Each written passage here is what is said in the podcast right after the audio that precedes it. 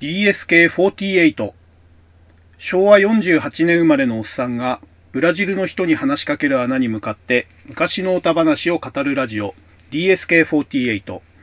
パーソナリティはハンドルネーム DSK こと大輔です。よろしくお願いいたします。えっ、ー、と、今回で第35回になるかと思います。えー、前回に引き続きですね、今回も、えー、昭和の筋肉マン、カッコ9シリーズを語るということで、えー、前回に引き続き、夢の超人タッグ編の、え今回は2回目になります。で、え前回の時も言いましたけれども、前後編で終わるボリュームとはとても思えませんので、え前回の丸1に引き続き、え今回は丸2と、えいうことで、えー、今回でどこまで語りきれるかというところなんですが、えー、自分の心づもりとしては、えー、前回のね、最後でも言いましたけれども、え1回戦の、え3試合目、4試合目と、え準決勝の第1試合ぐらいまでは最低のノルマかなと。え、まあ、3試合なんで、え、2時間という制限の中ではなんとか、え、語りきれるんじゃないかなと、え思ってます。で、あわよくば、えー、準決勝の2試合目も行けたら行きたいんですが、えー、ちょっとこれは難しいかな。なので、えっ、ー、と、ちょっと時間、残り時間を見ながらになるとは思うんですけれども、えー、マッスルブラザーズ対、えー、はぐれ悪魔超人コンビの、えー、試合まで、えー、なんとか2時間以内で語りき切るのが、えー、ノルマという感じで今日は、えー、語っていきたいと思います。えー、毎度毎度前置きの時間を気にされるんですけれども、えー、今回の前置きはこれぐらいと、えー、いうことで、さらに記録更新ということで、はい。えー、前置きはコンパクトにコンパクトに、えー、意識してやっていこうと思いますんで、はい。あの、勝手に自分で決めてる、あの、なんていうんですか、目標なんですけどね。はい。えっ、ー、と、じゃあ、早速ですね、えっ、ー、と、前回の続きからですね、えー、第、第1試合というか、1回戦目の第3試合、えー、超人指定コンビ対ヘルミッショネルズの、えー、試合から、えー、再開したいと思います。え前回の最後でですね、えどうもネプチューンマンの正体は喧嘩マンじゃないかということでもう、え読者にも周囲にもほぼバレてるんですけれども、正体は。なぜか、えー、なんていうんですかね、はぐらかすというか、絶対認めようとしないネプチューンマンと、何が何でもその正体を認めさせたいロビン・マスクという、えー、ちょっと、はためにも変な展開になりつつある、えー、この第3試合なんですけれども、えー、この空気のまんまですね、えっ、と、試合が始まるんですね、この、え超人指定コンピューターヘルミシトネルズは。で、えロビンはですね、なぜかですね、なぜかですよ。おそらくあの、ゆで先生の都合なんでしょうけど、えー、試合の勝敗云々より前にですね、まず、とにかくネプチューンマンの正体を、えー、暴きたいと。えー、もう喧嘩マンだと十中八個思ってるというか100%以上思ってて、えー、もう間違いないんだけれども、えー、それを本人に認めさせたいという、なぜかよくわからないこだわりがあってですね、え、そこからもう、えー、スタートするんですね。なぜかこの試合は。で、ロビンはですね、えー、とにかくネプチューンマン出てこいと。えー、お前の正体が喧嘩マンであることを認めさせてやると。無理やりでも認めさせてやると、えー、挑発するんですけれども、えー、ネプチューンマンはですね、えー、俺はそんなね、あの、挑発には乗らないよと えー、なぜかですね、正面から受けてたって否定しないんですね、ネプチューマンは。で、えー、武道行けって言って、あの、部下と、えー、言っているですね、えっ、ー、と、ビッグザ武道を先発させるわけですね。えー、それで挑発に乗ってこないんで、えー、ロビン・マスクはですね、じゃあ、あの、お前がね、嫌でも出てこれるように、この武道をまず、始末するぜと言って、えー、攻撃を始めるわけですけれども、えー、この、ブードを痛めつけるところがですね、最初なんかロビンが技をかけて、えっ、ー、と、ボディスラムかなんかでリングに投げたのかな。で、そこに、えっ、ー、と、ウォーズマンとカーリバンコにこう、ニードロップを加えて、で、えー、ウォーズマンにマウントしてパンチをガシガシ打たせてですね、どうだ、このまんまだと、武道は、あの、死んじゃうから早く助けに来ないといか、いけないんじゃないのかみたいな感じでこう、ね、ロビンがネプチューンマンに言うんですけれども、ネプチューンマンはですね、えー、どんなに武道を痛めつけてもね、私はタッチはしないと。なぜならそいつは兵隊だからと。えー、兵隊が生きようが死のうが、えー、私には関係ないし、武道も死んでも私にタッチはしないだろう、みたいなことを言うわけですね。で、それを聞いて、ロビンとウォーズマンの動きが一瞬止まって、で、その隙をついて、えっ、と、武道が反撃してこう立ち上がると。で、その表紙にですね、都合のいいことにね、なぜかあの、オーズマンがロープに絡まってがんじがらめになるっていう体制になっちゃって、で、一一瞬だけど試合が膠着するんですね。で、えー、それだったらね、もう意地でもとにかくこの武道を倒して、もうネプチューンマンが出てこざ、こざるを得ない。要は、痛めつけるだけだと出てこないっていうんだったら、まずは武道を KO して、で、えー、お前を引きずり出すぞと、えー、ロビンが宣言してですね、何を始めるのかと思ったらですね、えー、ウォーズマンタッグフォーメーション A だって言って 有名なシーンですね、肉マニアには。タッグフォーメーション A が始まるわけですね。で、それを聞いたウォーズマンはですね、なんかもう、あの、表情が出ないマスクなんで、ウォーズマンって、えっ、ー、と、喜んでんのかどうかはわからないんですけども、もうセリフがですね、ウッキウキで答えるんですね。待ってたぜ、そいつをって言いながら、こう、ベアクローを取り出して、絡まってたロープをブチブチっと引きちぎってですね、で、タッグフォーメーション A って言いながら、こう、ロビンマスクに飛びかかるんですね。で、飛びかかられたロビンは、あの、タワーブリッジの体勢でウォーズマンを抱え上げて、で、ウォーズマンに思いっきりタワーブリッジをかけるんですよ。で、なぜか味方のウォーズマンにタワーブリッジをかけてるって言って、周りもね、あの、ヘルミッションでですもみんな驚くんですけど、えー、唯一驚いてないというか、あの、なんか知んないけど、妙に、あの、偉そうにしてるのがロビンで、これをただのタワーブリッジだと思うかって言って、ギシギシギシギシ音を立てながらウォーズマンにタワーブリッジかけ続けるんですよね。で、これがただのタワーブリッジだと思うかって言われても、えー、周りの人間多分ロビン以外は全員、いや、ただのタワーブリッジだろってみんな思ってるんですよね。で、なんでタグ、タグパートナーにタワーブリッジかけてんのか、全員ハテな状態のまま、えー、その状況が続くんですけども、その後、やおら、くらえとか言いながらこう、タワーブリッジをかけてたウォーズマンを投げつけるんですよね。そしたら、ウォーズマンがくるくる回りながら、ローリング、ベアクローとか言いながら、こう、ベアクローを横投げにシャッってやって、こう、避けたネプチューンマンの胸にこう、ベアクローの傷がぐさっとこう、えー、つくという技がタッグフォーメーション A だったらしいんですね。で、ところが、これみんな思うことなんですけど、普通にウォーズマンが単体でベアクローというかスクリュードライバーやった方がいいんじゃないかというか、えー、タワープリッジをかけて、かけた後に投げつける意味は一体何なんだっていう。あの、ローリングするだけだったら、別にタワーブリッジである必要一切ないし、えー、ロビンが投げつけて回転させるよりも、えー、普通にあの、ウォーズマンが単体でスクリュードライバーで回転した方が回転力も上っぽく見えるんですよ、絵面的に。で、えー、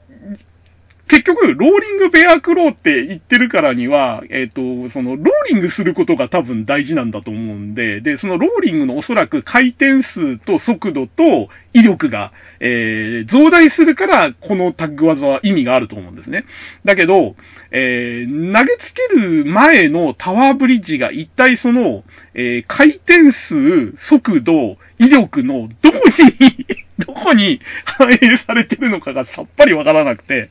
えー、な、なんだか、その、アニメの筋肉マン風に言うと、えー、なんか、やってることの意味はわかるが、とにかくすごい自信だ、みたいな。うん、なんか、その、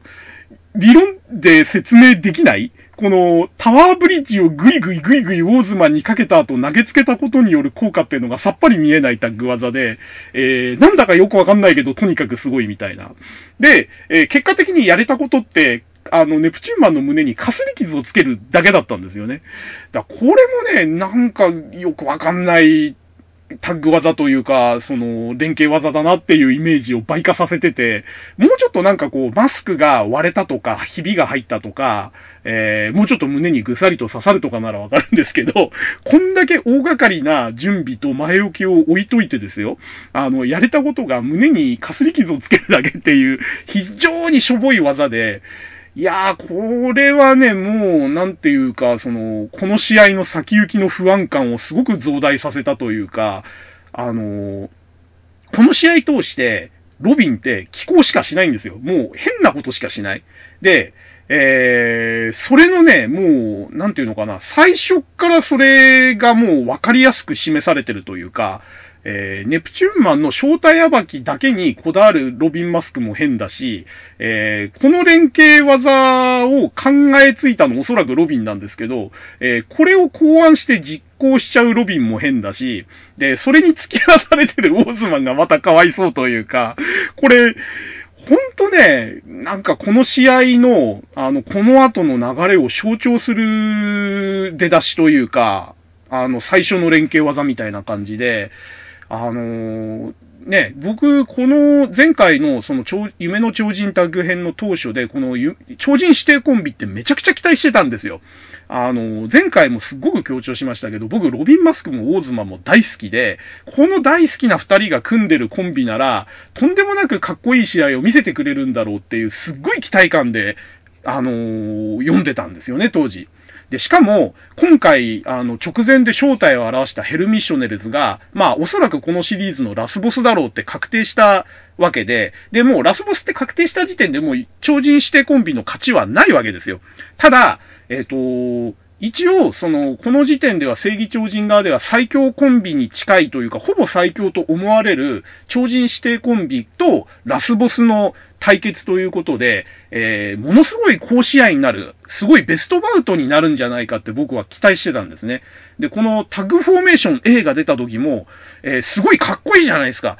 あの、タッグ技として、もう最初から考えて、えー、作られたっていうのがわかる技名。タッグフォーメーション A ですよ。だから当然この後 B も C も出てくるし、なんなら Z ぐらいまで出るかもしんない。48の殺人技までいかなくても26のタッグフォーメーションぐらいは出てくるんじゃないかなって期待したのに、その最初に出てくる A が、えー、この低たらくで さらに、タグフォーメーション B 以降は出ないんですよ、この後当時ね、このね、えー、タッグフォーメーション A 自体のがっかり感と、えー、この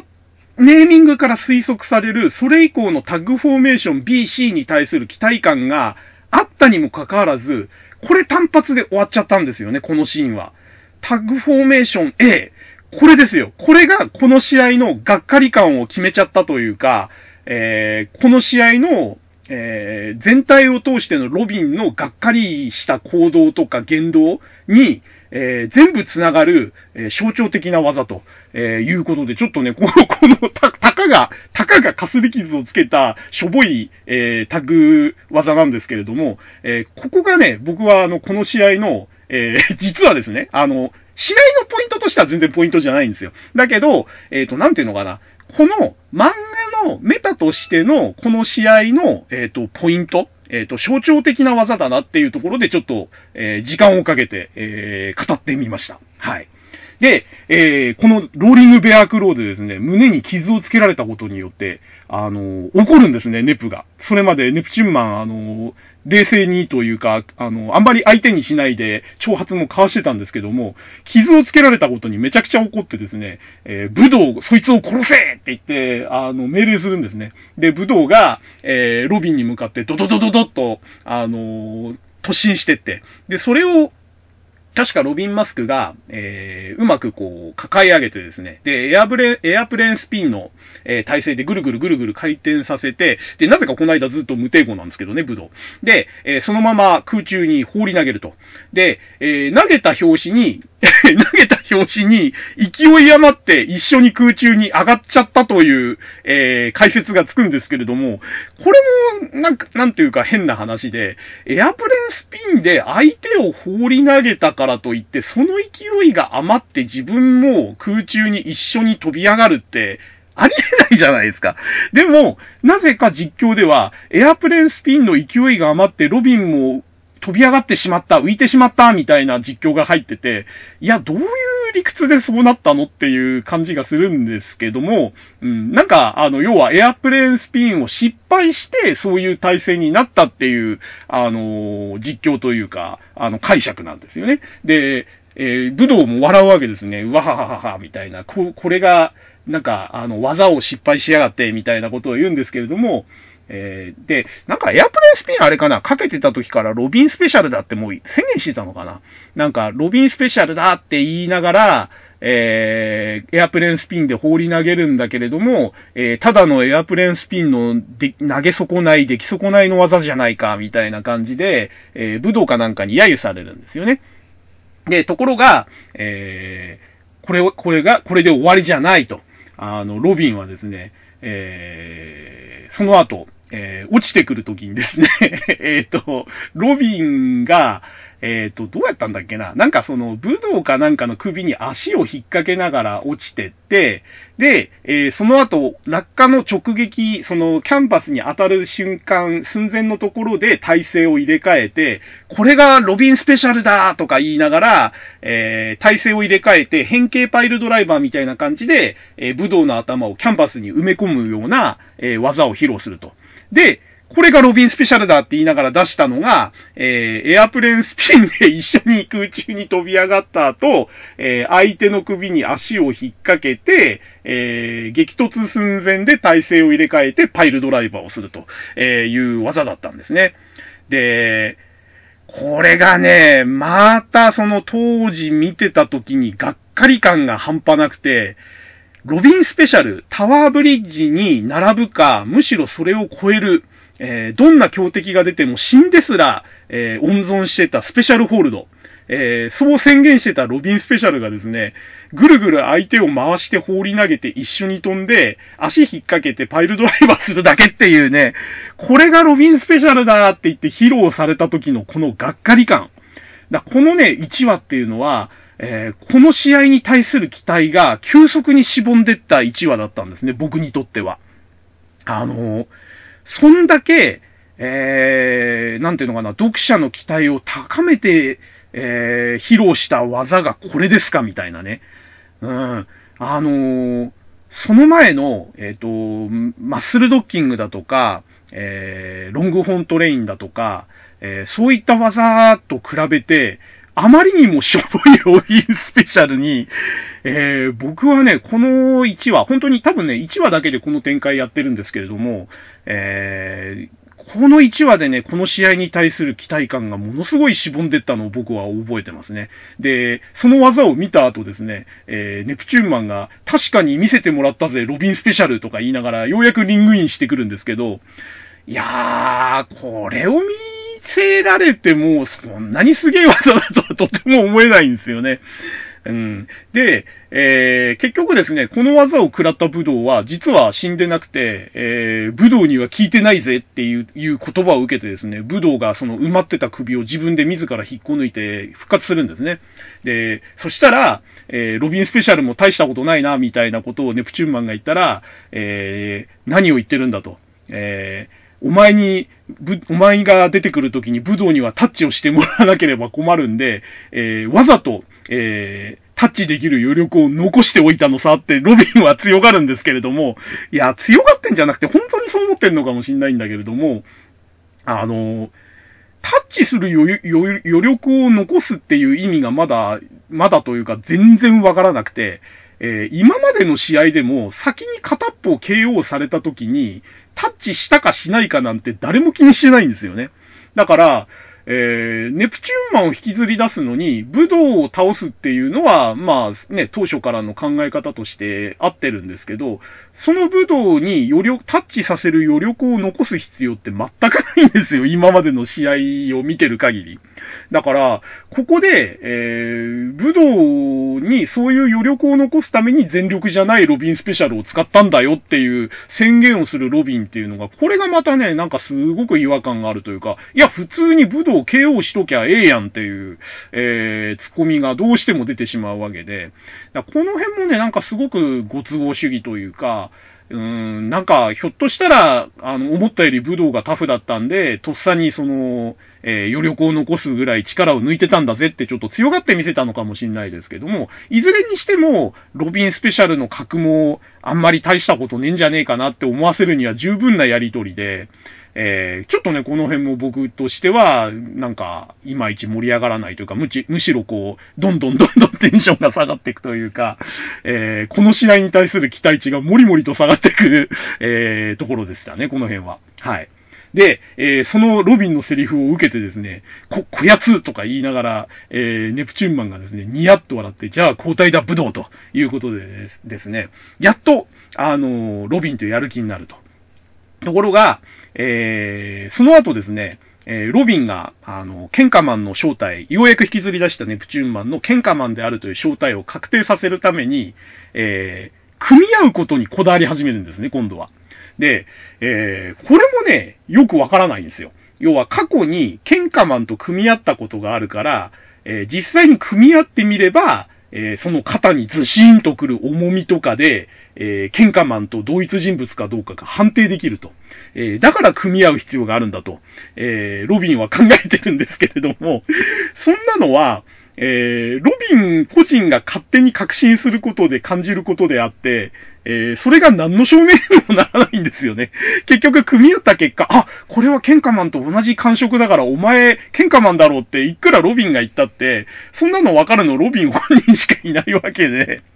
結局ネプチューンマンが、えー、同じような感触だって言われても俺別人だよって言い張ったら何の証拠にもならないわけですよね。でも、なぜかロビンはそこにこだわるわけですよ。要は、なんかこの試合を通して彼がこだわってるのは、もう周囲がどうとか、ネプチューンマンがどうとかがとはもう関係なくて、本人がネプチューンマンとケンカマンが同一人物であるということを納得したいっていうところだけになっちゃってるんですよね。もう極論しちゃうと。だから、周囲が、いや、いくら別人だよって言っても、本人が、いや、俺は別人だよって否定しても、ロビンにはもはや関係ないんですよ。あの、死んだと思ってて、自分を、えー、ある意味、格下に、えー、見下して、えー、去っていったケンカマンが、今目の前にいるネプチューンマンだっていうことを、本人が確定したいだけっていう、もう本当にね、ロビンのわがままなんですよね、この試合っていうのは。で、そのね、意図を知ってか知らずか、えー、ネプチューンマンは徹底的に組むことをあの、拒否するんですよね。えー、組み合おうとすると、えー、それには応じない。えー、別な技を出して、え徹底的に組み合いを避けると、えいうことを、え続けるわけですね。で、なんとか、え組み合いをしたいと、えいうことで、ロビンがやったのが、えノーガード戦法ですね。なぜそうなるなんですけど、よし、そ、そんなに組み合いたくないんだったら、組み合いたくなるようにしてやるぜっていう風に、えっ、ー、と、口で言ったんじゃなくて、心の中で思ったのかな？で、両手をだらりと下げて、ガードを解くんですね。で、えー、なんかその腕を痛めたようにネプチューンマンに思わせて、えー、ここを攻めさせると。で、えー、攻めてきたネプチューンマンの隙をついて組み合うというのが、えー、ロビンの作戦だったわけですね。作戦っていうかもう、なん、なんというか、やけくそというか、そこまでする必要がなんであんのっていう突っ込みしかないんですけども。で、ネプチューンマンは、えー、さては両腕でも痛めたなって言いながら、えー、徹底的にタコ殴りにするわけですね、ロビンを。で、えー、ウォーズマンがもうリングサイドでロープを両手で ゆっさゆっさ上下に揺すりながら、あの、ロビン、試合を諦めるななんてあんたらしくないぜとか言いながら一生懸命こう声援を送るんですよ。でも、ロビンはその視線だけウォーズマンに送ってですね、何か俺には考えがあるから黙ってろっていうこう、サインを、意思を目で伝えるわけですね。で、ウォーズマンが、えー、それを見てですね、なんか考えがあるんだな、分かったよ、ロビン。あんたの好きにしな、みたいな感じで、そこで一旦収まるんですけども、えー、このね、ロビンの集体というか気候を見てですね、ウォーズマンがこのロープを上下に揺さぶって、えー、ロビン、そんなのダメダメってこう一生懸命ね、こうなんか、かあの、応援するというか、あの、アドバイスというか、もう黙ってられなくて、一生懸命こう、あの、ロビンに呼びかけちゃうウォーズマンがすっごく可愛くて。僕は、あの萌えポイント、萌えポイントっていう意味では、あの、炎上する方の萌えじゃなくて、もうなんか愛しくてたまんなくなる方の萌えポイントで言うと、えー、超人指定コンビの萌えポイントが一番高まったのが僕はこの瞬間だと思ってて、苦戦するロビンに対して、カットにも入れずに、あの、ロープの向こうでロープを揺さぶりながら、ロビン頑張れって言ってるこのウォーズマンが可愛くて可愛くて。ああ、本当にこの、弟子のオーズマンはロビン大好きっ子なんだなっていうのがすっごいわかる感じで、本当に高かなか数コマの描写なんですけど、僕はこの超人指定コンビっていう報われなかったタッグコンビの、あの、唯一の試合になっちゃったんですけど、この試合が。あの、このね、報われなかった超人指定コンビの、あの、あえて言いますけど、クソ試合ですよ、この試合。本当にクソな試合なんですよ、内容は。だけど、この試合で実は一番輝いたのは、この、えー、とんでもない気候をしてる師匠を、それでも見捨てられずにというか、大好きでしょうがないウォーズマンが、もう地団打踏んで悔しがるっていうか、もうロープを揺さぶって、こう、なんでロビンそんなことしてるのって言って、こう我慢しきれずに、もう叫んじゃうウォーズマンが可愛いっていうところがもう、この試合最大の見せ所というか、えー、僕にとっての、あの、超人指定コンビが一番輝いた瞬間っていうのが、えー、個人的見解でございます。はい。で、あの、もう最初にクソ試合って言っちゃいましたけど、この試合ね、本当にね、ポイントらしいポイントないんですよ。もう、あとは、この後は、もう、だ最初にいいいところが見せられたのが、なんとその、あの、最初に全く意味がないって言ったタグフォーメーション A なんですよ。あそこがピークなんですよ、実はこのコンビ。で、この後、あの、基本的にはもうロビンしか戦ってないんですよね。で、しかも、そのロビンの戦いの、えー、9割くらいは、えー、正体暴きのための自己犠牲とめった打ちと、えー、やろ、やればやるほど、えー、ネプチューンマンに翻弄されるという、あの、情けないロビンマスクっていうね、あの、で、残りの1割はもう、ただ、ただただひたすら一方的にやられるウォーズマンっていう、えー、本当にもうね、試合内容だけ見たらクソ中のクソなんですよ、この試合。だから、えっ、ー、と、まだ、あの、試合の途中なんですけれども、えー、この試合の、あの、なんていうんですか、僕、あの、1回戦の中で一番嫌いな試合なんですよ、この試合。えー、もう、もうここで語っちゃっていいのかなまあいいや。あの、話の流れ上なんか語り始めちゃったから、ちょっとここで一旦語っちゃいますけど、あの、1回戦の4試合の中で、この試合が一番クソだなと思うのが、えー、とにかくラスボスの強さを印象づけたいっていうだけで、超人指定コンビの良さが一切、一切ですよ。一切活かされてないんですよ。あんだけ強かったロビンもウォーズマンも、全くいいところなしなんですよ。で、それの原因を、えー、ラスボスの強さに持ってくるというよりも、えー、ロビンマスクが変なことをやっちゃったせいでこうなっちゃったっていうところに持ってくのがまたクソなんですよ。あの、ここまでね、えー、ロビン・マスクって正義超人のリーダー格で、えー、アトランティスに負けはしましたけれども、黄金のマスク編でまたちょっと株を上げたんですよね。いろんな意味で。あのー、すごく知的で、え冷静で、みんなのまとめ役で、頼りになるリーダーっていう、その、イメージが復活しつつあったロビンが、えこの一試合の気候で、もう完全にその評価が地に落ちたというか、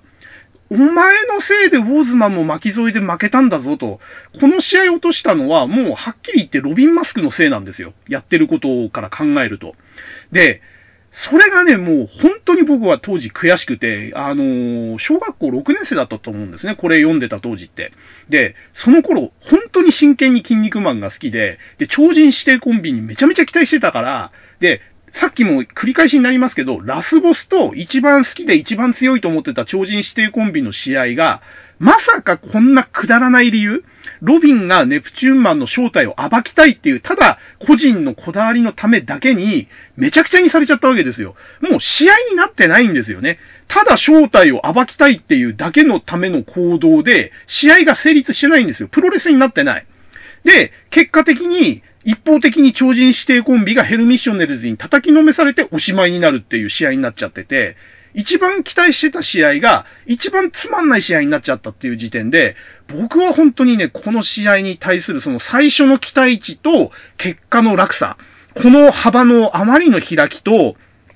その、試合内容自体の塩加減というか、塩ですらないですよ。試合がもはや成立しないんで、これも完全にクソなんですよ。クソ試合なんですよ、これ。もうね、えっ、ー、と、夢の超人タッグ編の中で一番のクソ試合ですね、これは。はい。もう、はっきり言っちゃいますけど。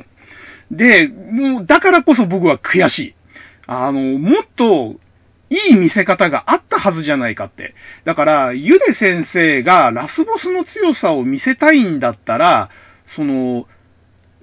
なんていうのかな、もうちょっと超人指定コンビに試合をさせて欲しかった。なんか、万全の状態で、フルに全力を尽くして戦ったのに、それでもラスボスにねじ伏せられた。あの、全然叶わなかった。この描写の方が絶対良かったと思うんですよ。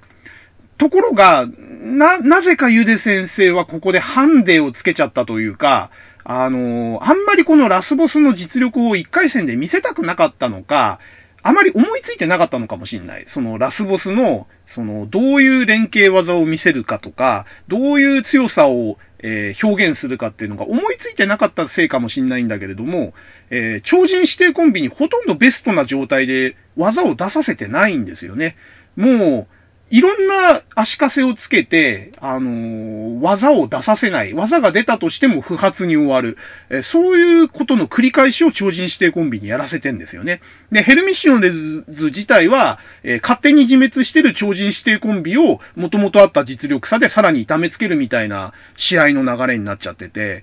このね、ちょっとラスボスデビュー戦というか、えー、本来はベストバウトに入るような試合になってもおかしくなかった。だから、僕がイメージしてたのは7人の悪魔超人編のウォーズマン対バッファローマン戦なんですよ。あの時のウォーズマンっていうのは圧倒的実力差を、えー、自覚していながらも自分の持てるフルを出したんですよ。もう、ベアークローのあらゆる攻撃も出したし、まあ本来封印してて使わないって誓ってたベアークローを使ってまでも、えー、バッファローマンに勝とうとしたわけですね、ウォーズマンは。で、えー、パロスペシャルも、えー、一度はきっちり決めたと。で、破れ、破れたとしても、やれることはやったわけですよ。えー、パロスペシャルを出す前にやられちゃったとか、えー、体が万全じゃない状態でパロスペシャルを出したとかじゃなくて、もう、これを破られたらしょうがないっていう状態でパロスペシャルを出して破れてるんで、えー、ウォーズマンのファンも別にあれは怒らないわけですよ。やれることを全力でやってて、それでねじ伏せられてんだから、それは相手が一枚上だったってことで納得できるわけですよ。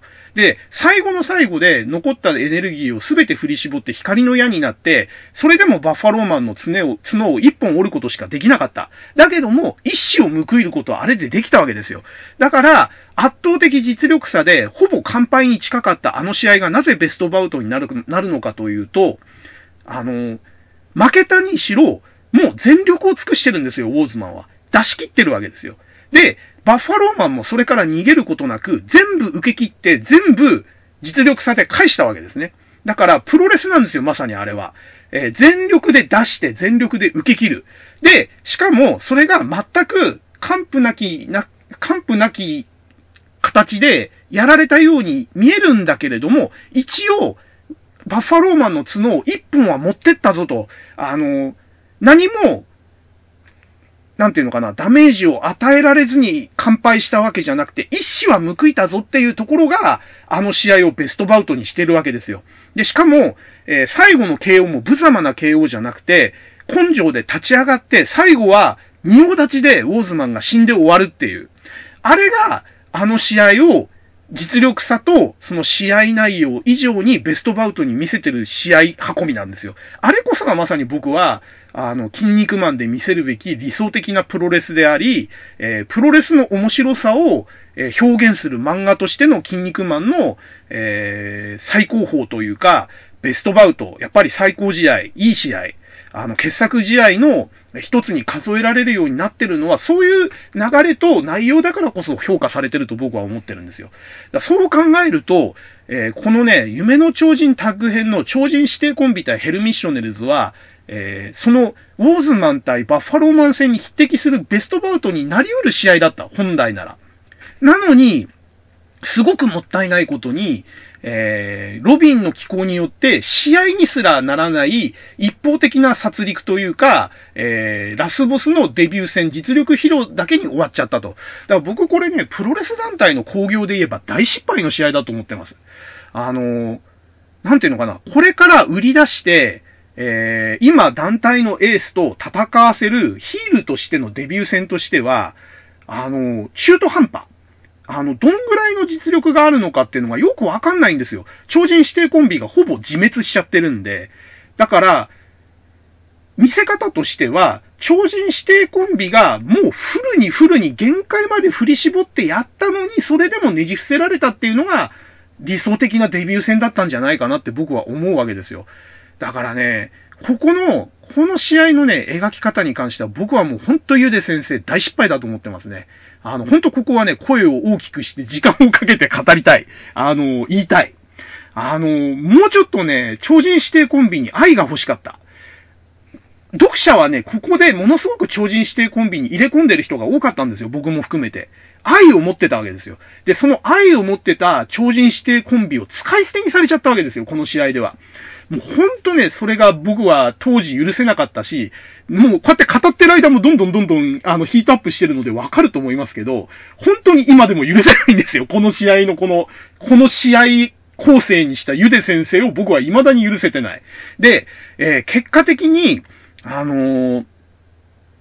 ウォーズマンですよ。僕の好きなウォーズマン。だ僕が一貫して怒ってるのはウォーズマンの扱いなんですよ。ゆで先生の。で、これはね、あのー、結構その共感してくれる肉マニアの方も多いと思うんですけど、ウォーズマンはあまりにもそのデビュー戦とバッファローマンの試合が良すぎたせいで、あのー、ファンが多かった割には、ゆで先生に愛されなかったキャラなんですよね。で、えー、せっかく、あのー、悪魔超人と戦って死んだ後、バッファローマンに復活させてもらったのに、その後いいところがもう旧シリーズでは一切ないんですよ。これがね、本当にもったいなくて、あの、ゆで先生も後々、ちょっとあの言葉の上では反省を述べてるんですけれども、その読者が期待して愛してるキャラに対しての、ゆで先生のその見解の違い、読者との温度差の違いっていうのが、あの、この旧シリーズでは結構出てるところがあって、それの象徴的なところが僕はウォーズマンに対する扱いだと思ってるんですよね。あの、読者のその当時のですよ、当時のその昭和の、えー、おっさんたちが小学生とか中学生の頃に見ていた、えー、筋肉マンで、えー、期待してたのは、やっぱりもうちょっとね、えー、ウォーズマンやロビン・マスクがね、綺麗に、その、実力を発揮することだったと思ってるんですよ。特にこの夢の超人タッグ編では。だから、えー、もうね、これ何分語ってっかな？もう10分くらいこの話してるけど、それぐらい僕はこの筋肉マン9シリーズの中で一番納得いってないんですよ、ここの試合が。この試合と、この超人指定コンビの扱いと、えー、何よりこのラスボスのデビュー戦としてのこの試合に、僕は未だに納得がいってないし、もっといい見せ方があったと思ってるんですよね。うん。っていうところを、もうちょっとこれ、このままね、1時間くらい語っちゃいそうなんで、えー、話を試合に戻しましょう。で、えー、このノーガードのロビンがぶっ、あの、タコ殴りにされてですね、もうフラフラになっちゃうわけですよ。で、そこで、えー、ケンカマンじゃないや、えっ、ー、と、ネプチューンマンがついにですね、とどめを刺しにこう、ドドドドッとこう、突っ込んできた時に、今だって言ってロビンがこう、ガシッとようやく組み合うわけですね。で、えー、組み合って、ロビンがようやく満足げに言うわけですね。ふふふ、この肩にズシーンとくる、この重さ、みたいな感じで、えー、お前喧嘩番だろってネプチューンにまた言うわけですね。もう間違いないと。この組み合った感触は俺にはわかるぞ。お前喧嘩マンだろって言うわけですよ。で、えー、組み合っちゃって、思わず組み合っちゃって、し、しまったって言って、言ったネプチューンマンがそれをロビンに言われてですね、一瞬こう、春巡した後に、そうだ、お察しの通り、俺は喧嘩マンさって、こう、地上げするわけですね。なんか、そこまで犠牲を払ってようやく引き出したこのセリフにどれだけの価値があったのかってもう何度も何度も言ってますけど、これをや、やりたかったロビンは、このセリフをネプチューンマンから引き出して、じゃあ、だ、で、で、で、で、その後はどうすんのってことは考えてなかったんだろうな、多分。うん。で、えー、だがもう私の正体探しに夢中になりすぎて、もうお前はダメだな、みたいなことをネプチューンマンに言われて、実際ロビンはもうボロボロでバテバテなわけですよね。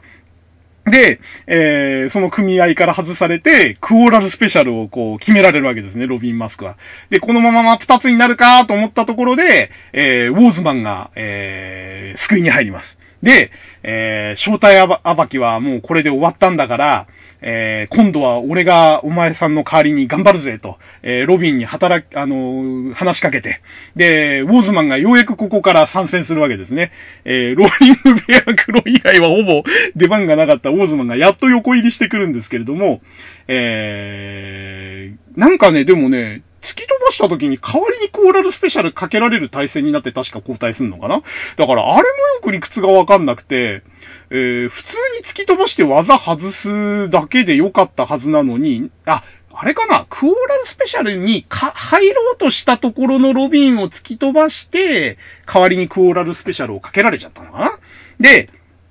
えー、ウォーズマンがそのクオーラルスペシャルから脱脱出するために、えー、ベアクローを外して脱出するんですよね。で、えっ、ー、と、この頃のベアクローがまたですね、この頃のっていうか、ベアクローの設定って安定してなくて、えっ、ー、と、手首ごと、えー、腕全体が外れるパターンと、えっ、と、手甲につけられた、えー、そのベアクロー部分だけが外れるっていう設定があって、えっ、とね、確か、えっ、ー、と、この夢の超人タッグ編までは手首ごと外れるっていう、あの、設定だったんですよ。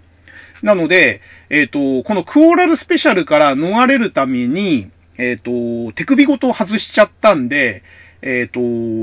その後、パロスペシャルかけるんですよね。クオーラルスペシャルから脱出した後、ウォーズマンがパロスペシャルって言ってかけるんですけれども、そのパロスペシャルは、えー、ベアークローを外しちゃった片手が確かない状態でかけてたのかな？だから、ロックが甘いんですよね。あの、指がない状態でかけてたんで。で、えー、だから当然、あのー、まあ、1000万パワーのバッファローマンですら力ずくで脱出できたものが、えー、ただでさえ1500万パワーのそのネプチューンマンにかけてるっていう時点でもう外されるのほぼ確定な上に、えー、ベアクローをつけてた手首の方が外れちゃってないんで、えー、片手でかけてたんですよ、確か。だから、えっ、ー、と、ぬおーとか一応なんかその苦しがる描写、ネプチューンマンもあるんですけど、その後、あっさりですね、片手で、こう、頭を掴んで力任せにコーナーポストにドカーンってこう叩きつけられて、そんなものが効くか、みたいな感じで、パロスペシャルがあっさり外されちゃうんですよね。で、この描写も割と衝撃的で、バッファローマンもパロスペシャル破りはしたんですけども、両腕を外して、えー、頭を両手で掴んで、一瞬こう、ウォーズマンが踏ん張る描写があった上でこう、引き剥がすっていう感じだったのが、2コマぐらいで外しちゃうのかな？あの、ネプチューンマンは本当にしかも両腕すら使ってなかった気がしますね。なんか右腕かなんかで、ウォーズマンの頭を掴んで、そのままワンハンドで、あの、コーナーポストまでぶん投げるっていうとんでもない外し方をしてて、だこの時点でもう、パロスペシャルの価値っていうのが、あの、だだ下がりになっちゃったんですよね。それが決定的になったのが、ここの描写かなと、えー、僕は思ってるんですよ。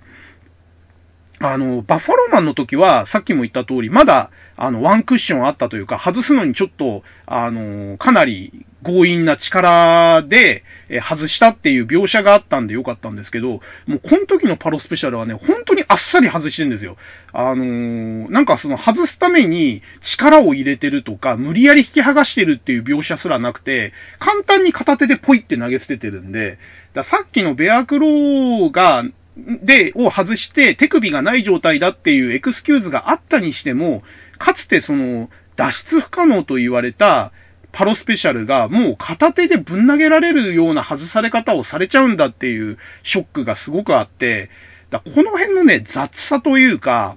あの、ゆで先生の扱いの悪さも本当に僕は腹が立ってて、パロスペシャルはもっと丁寧に扱ってくれよと。あの、外させるにしても、あまりにも雑すぎる。えー、パロスペシャルにはもうちょっと価値があったはずなのに、その価値をね、自らの描写で貶めてるって時点で、もうこの試合のね、嫌いな描写の、大嫌いな描写の一つが僕、このパロスペシャルの、えー、ネプチューンマンの外し方なんですよね。だから、なんかその、ウォーズマンにも愛がないし、パロスペシャルという、かつてその、ものすごく、あの、憧れと、えー、素晴らしさ、賞賛を持って、あの、読者に受け入れられた技をこんなに貶める必要があったのかっていう意味で、ここのシーンもものすごく大嫌いなシーンの一つですね。はい。で、えー、パロスペシャルを外されたウォーズマンがですね、すぐにこう反撃をしようとするんですけれども、えー、ベアクローを使おうとして、そのベアクローがついてない手首を見て、びっくりするわけですね。で、ネプチューマンがそれを見て、えー、お前は武器もなしに私と戦えると思ってるのか？みたいな感じで、えー、言うわけですね。で、あのー、そこでウォーズマンが、あわわわっていう声を出して怯えちゃうんですよ。もうね、ここのそのウォーズマンの情けなさというか、あのー、なんだろうな、そのバッファローマン戦でも怖いって怯えるシーンはあったんですけど、あわわなんていう怯え声は出さなかったんですよ、ウォーズマンは。で、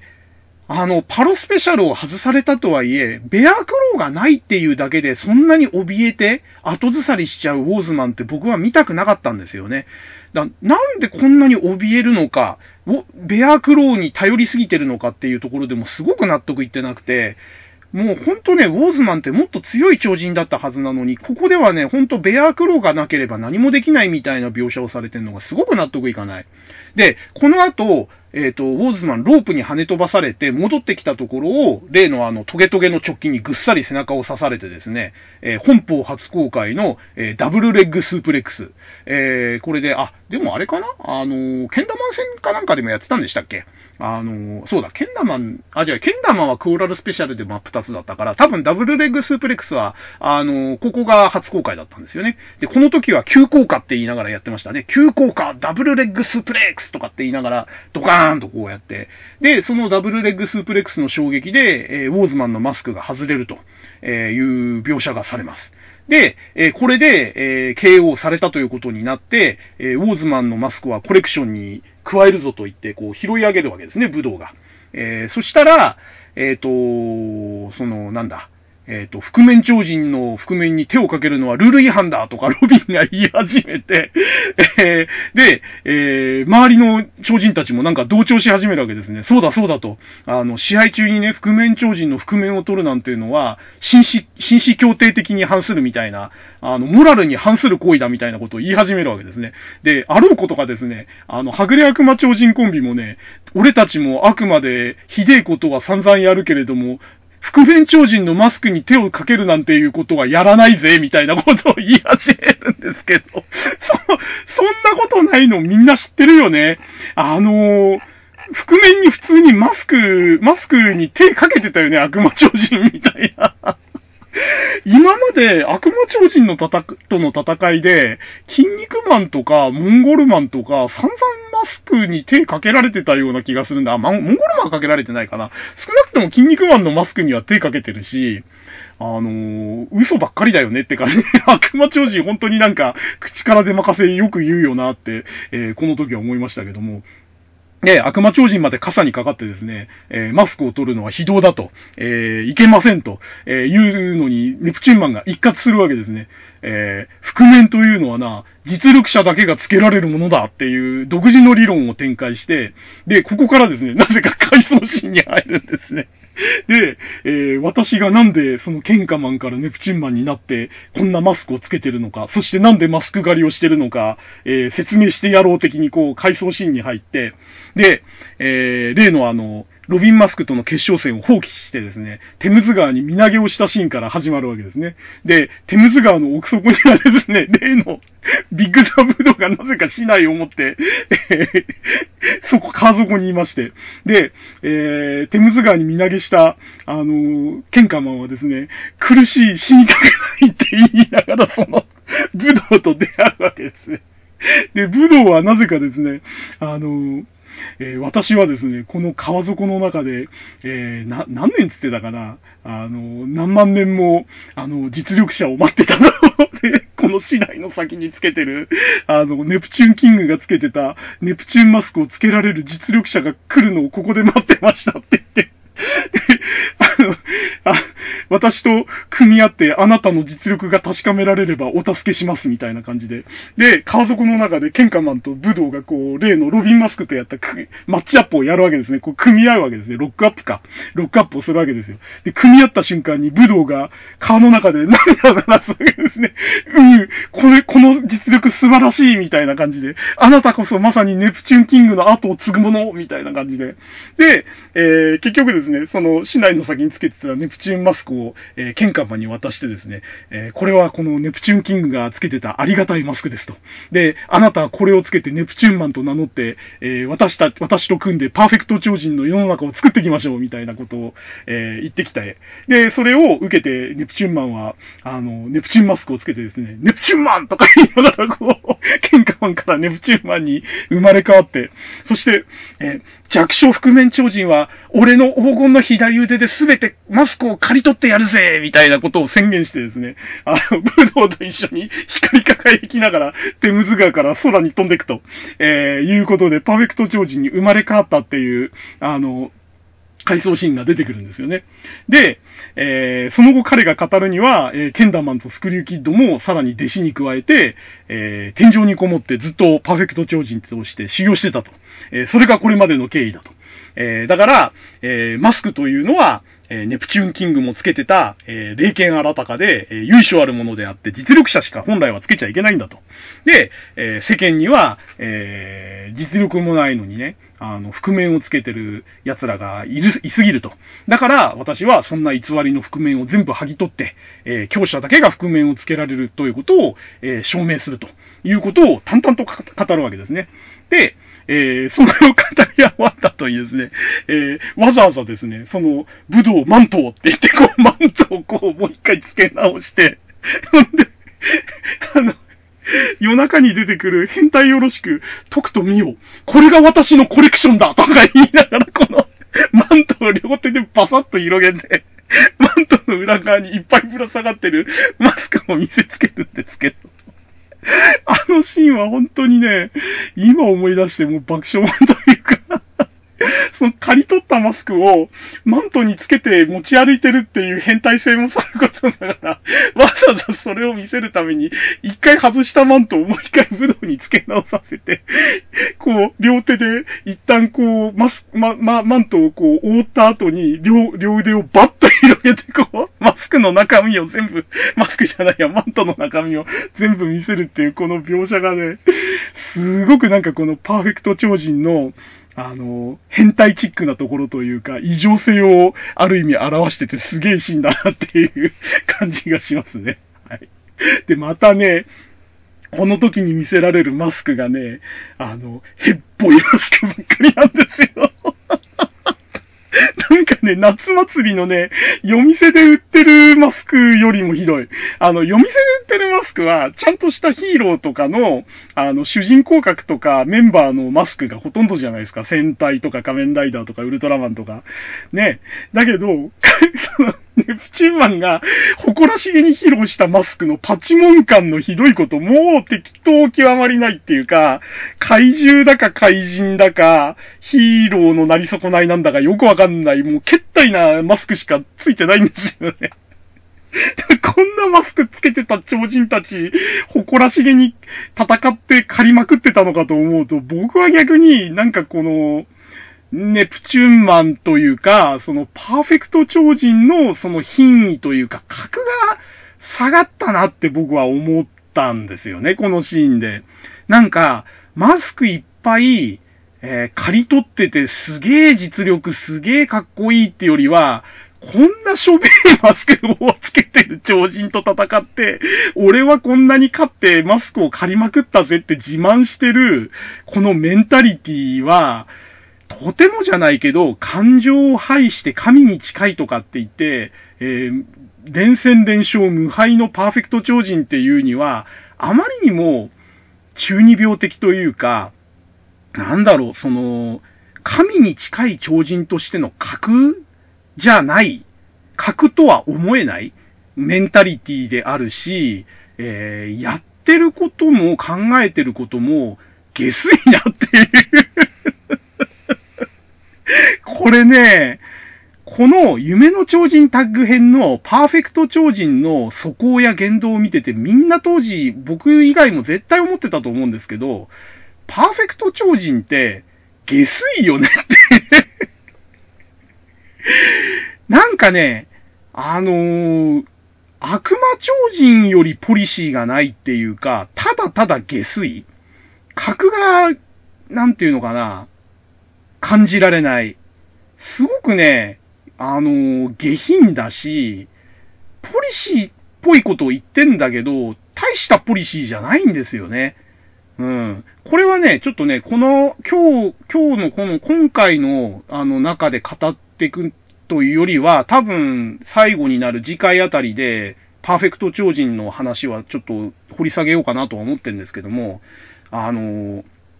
先にちょっと言っちゃうと、ゆで先生ってこういう格付けが下手なんですよ。えっ、ー、と、この試合自体をクソ試合にしちゃった時点で、ゆで先生何も考えてないなって僕は思ってんですけど、で、その何も考えてないことがいい方向に転がった時は最強なんですよ、ゆで先生。だけど、なんか下手に、あの、考えてやっちゃった時は、本当に大失敗することが多くて、ゆで先生はだから基本考えちゃいけないんですよ。で、考えちゃいけなくて失敗しても、もうそれはゆで先生なんで許されるし、考えないでうまくいっちゃった時のね、爆発力っていうのはやっぱゆで先生すごいんですよ。だそういう意味では、その、パーフェクト超人の設定っていうのは、ゆで先生がちょっと考えたけども、その考え方が大失敗した例の一つだと僕は思ってて、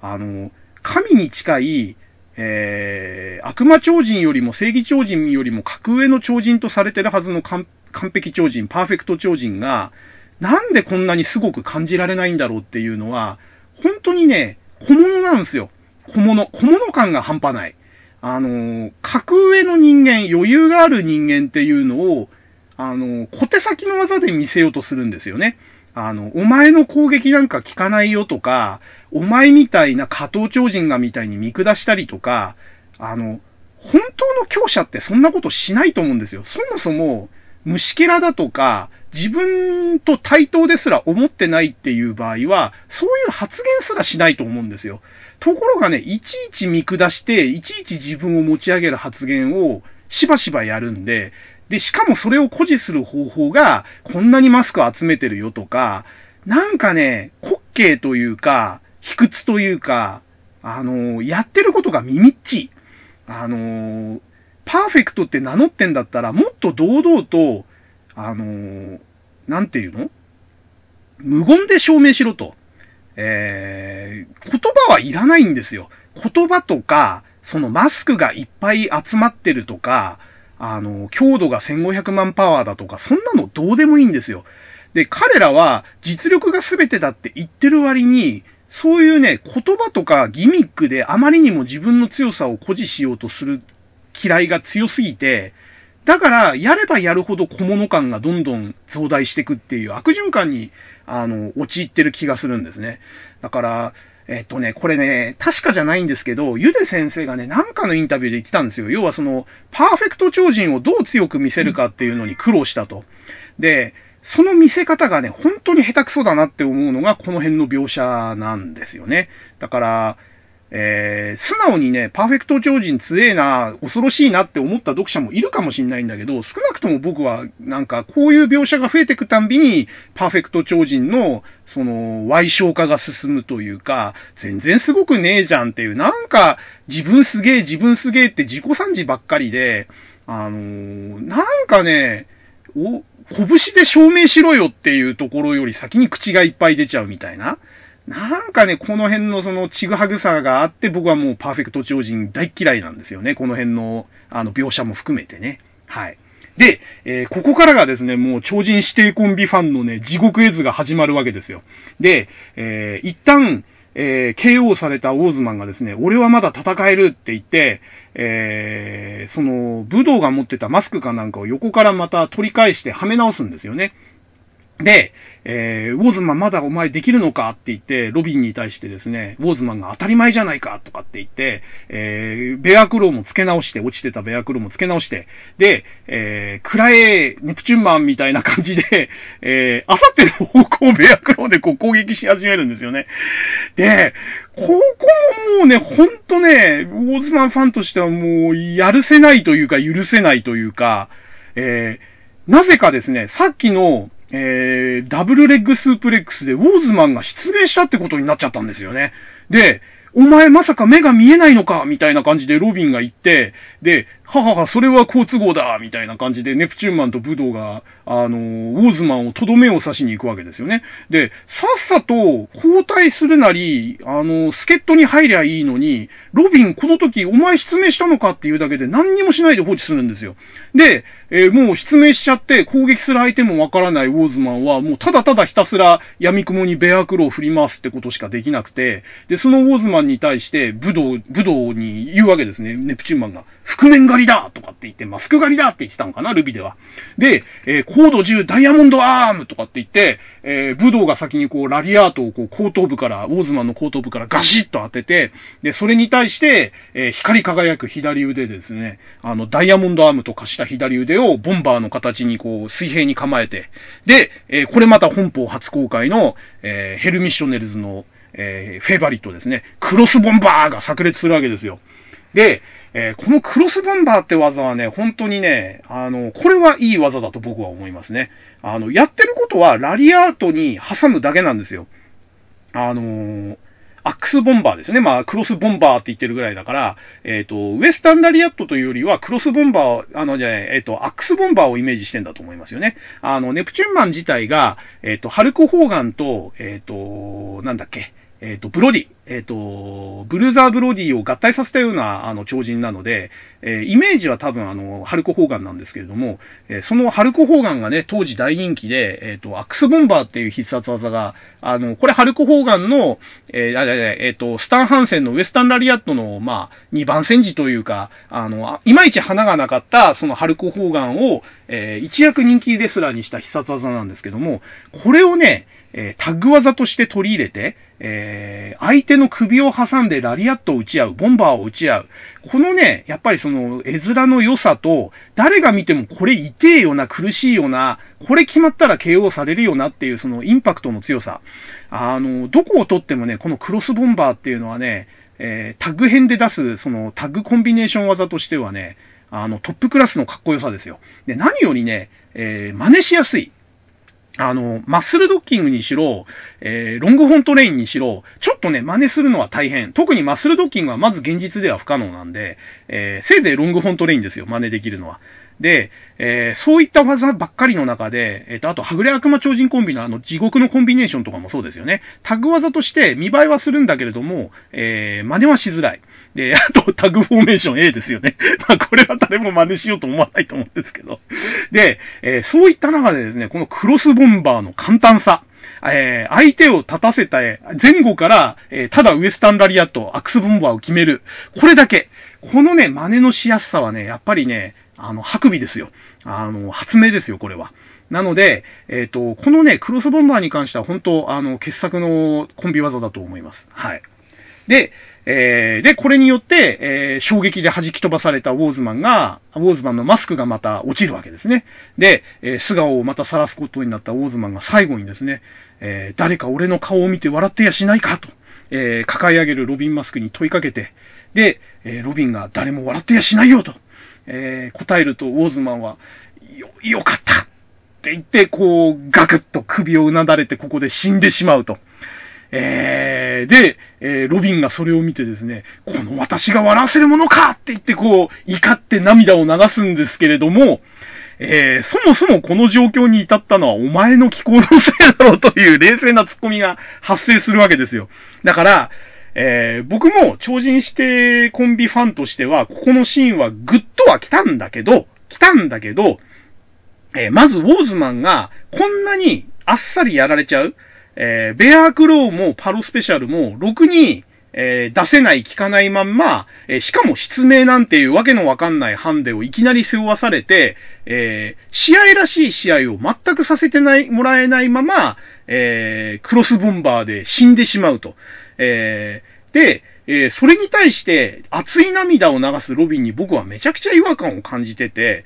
この状態になっちゃったのは、そもそもお前がくだらない正体暴きに邁進しちゃったせいだろって思っちゃったわけですよ。お前のせいだよって、ロビンのせいだろ、オーズマンが死んじゃったのはって思ってるから、えー、私が笑わせるものかって言って涙を流すロビンっていうのは僕はすっごく外れてるというか、えー、トンチンカンというか、勘違いしてねえか、こいつって、本気で怒ってましたからね、僕、この時は。あの、ロビンより僕はウォーズマンが好きだったんで、えー、その大好きなウォーズマンが、まあ、もう9割以上ユデのせいなんですけど、ユデ先生のせいなんですけど、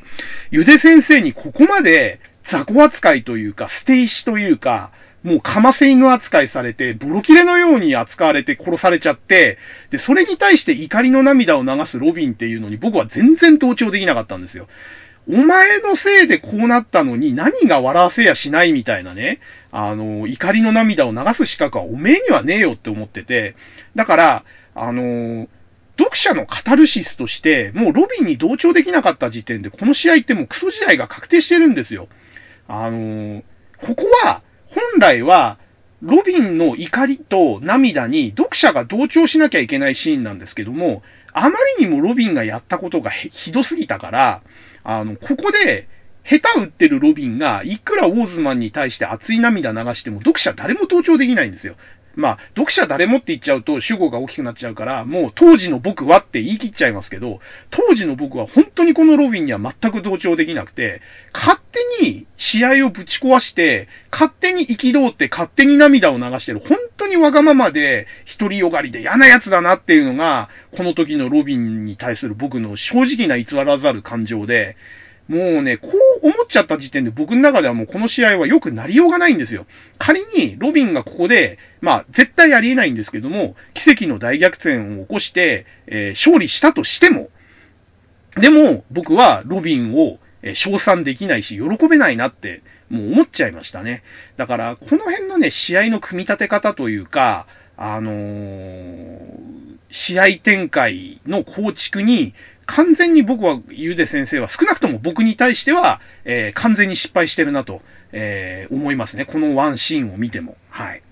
で、えー、でですね、この、あの、憤るロビンを見てですね、またあの、ネプチューンマンが嘲笑するわけですね。えー、私が欲しいのはこんなマスクじゃなくてね、本当に欲しいのは、狂乱の貴公子ロビンマスクの覆面だって言い始めるわけですね。で、ここで、初めてですね、あの、ロビンマスクにね、あだ名をつけるわけですね。狂乱の貴公子って言ったんですよ。狂って乱れる狂乱の貴公子。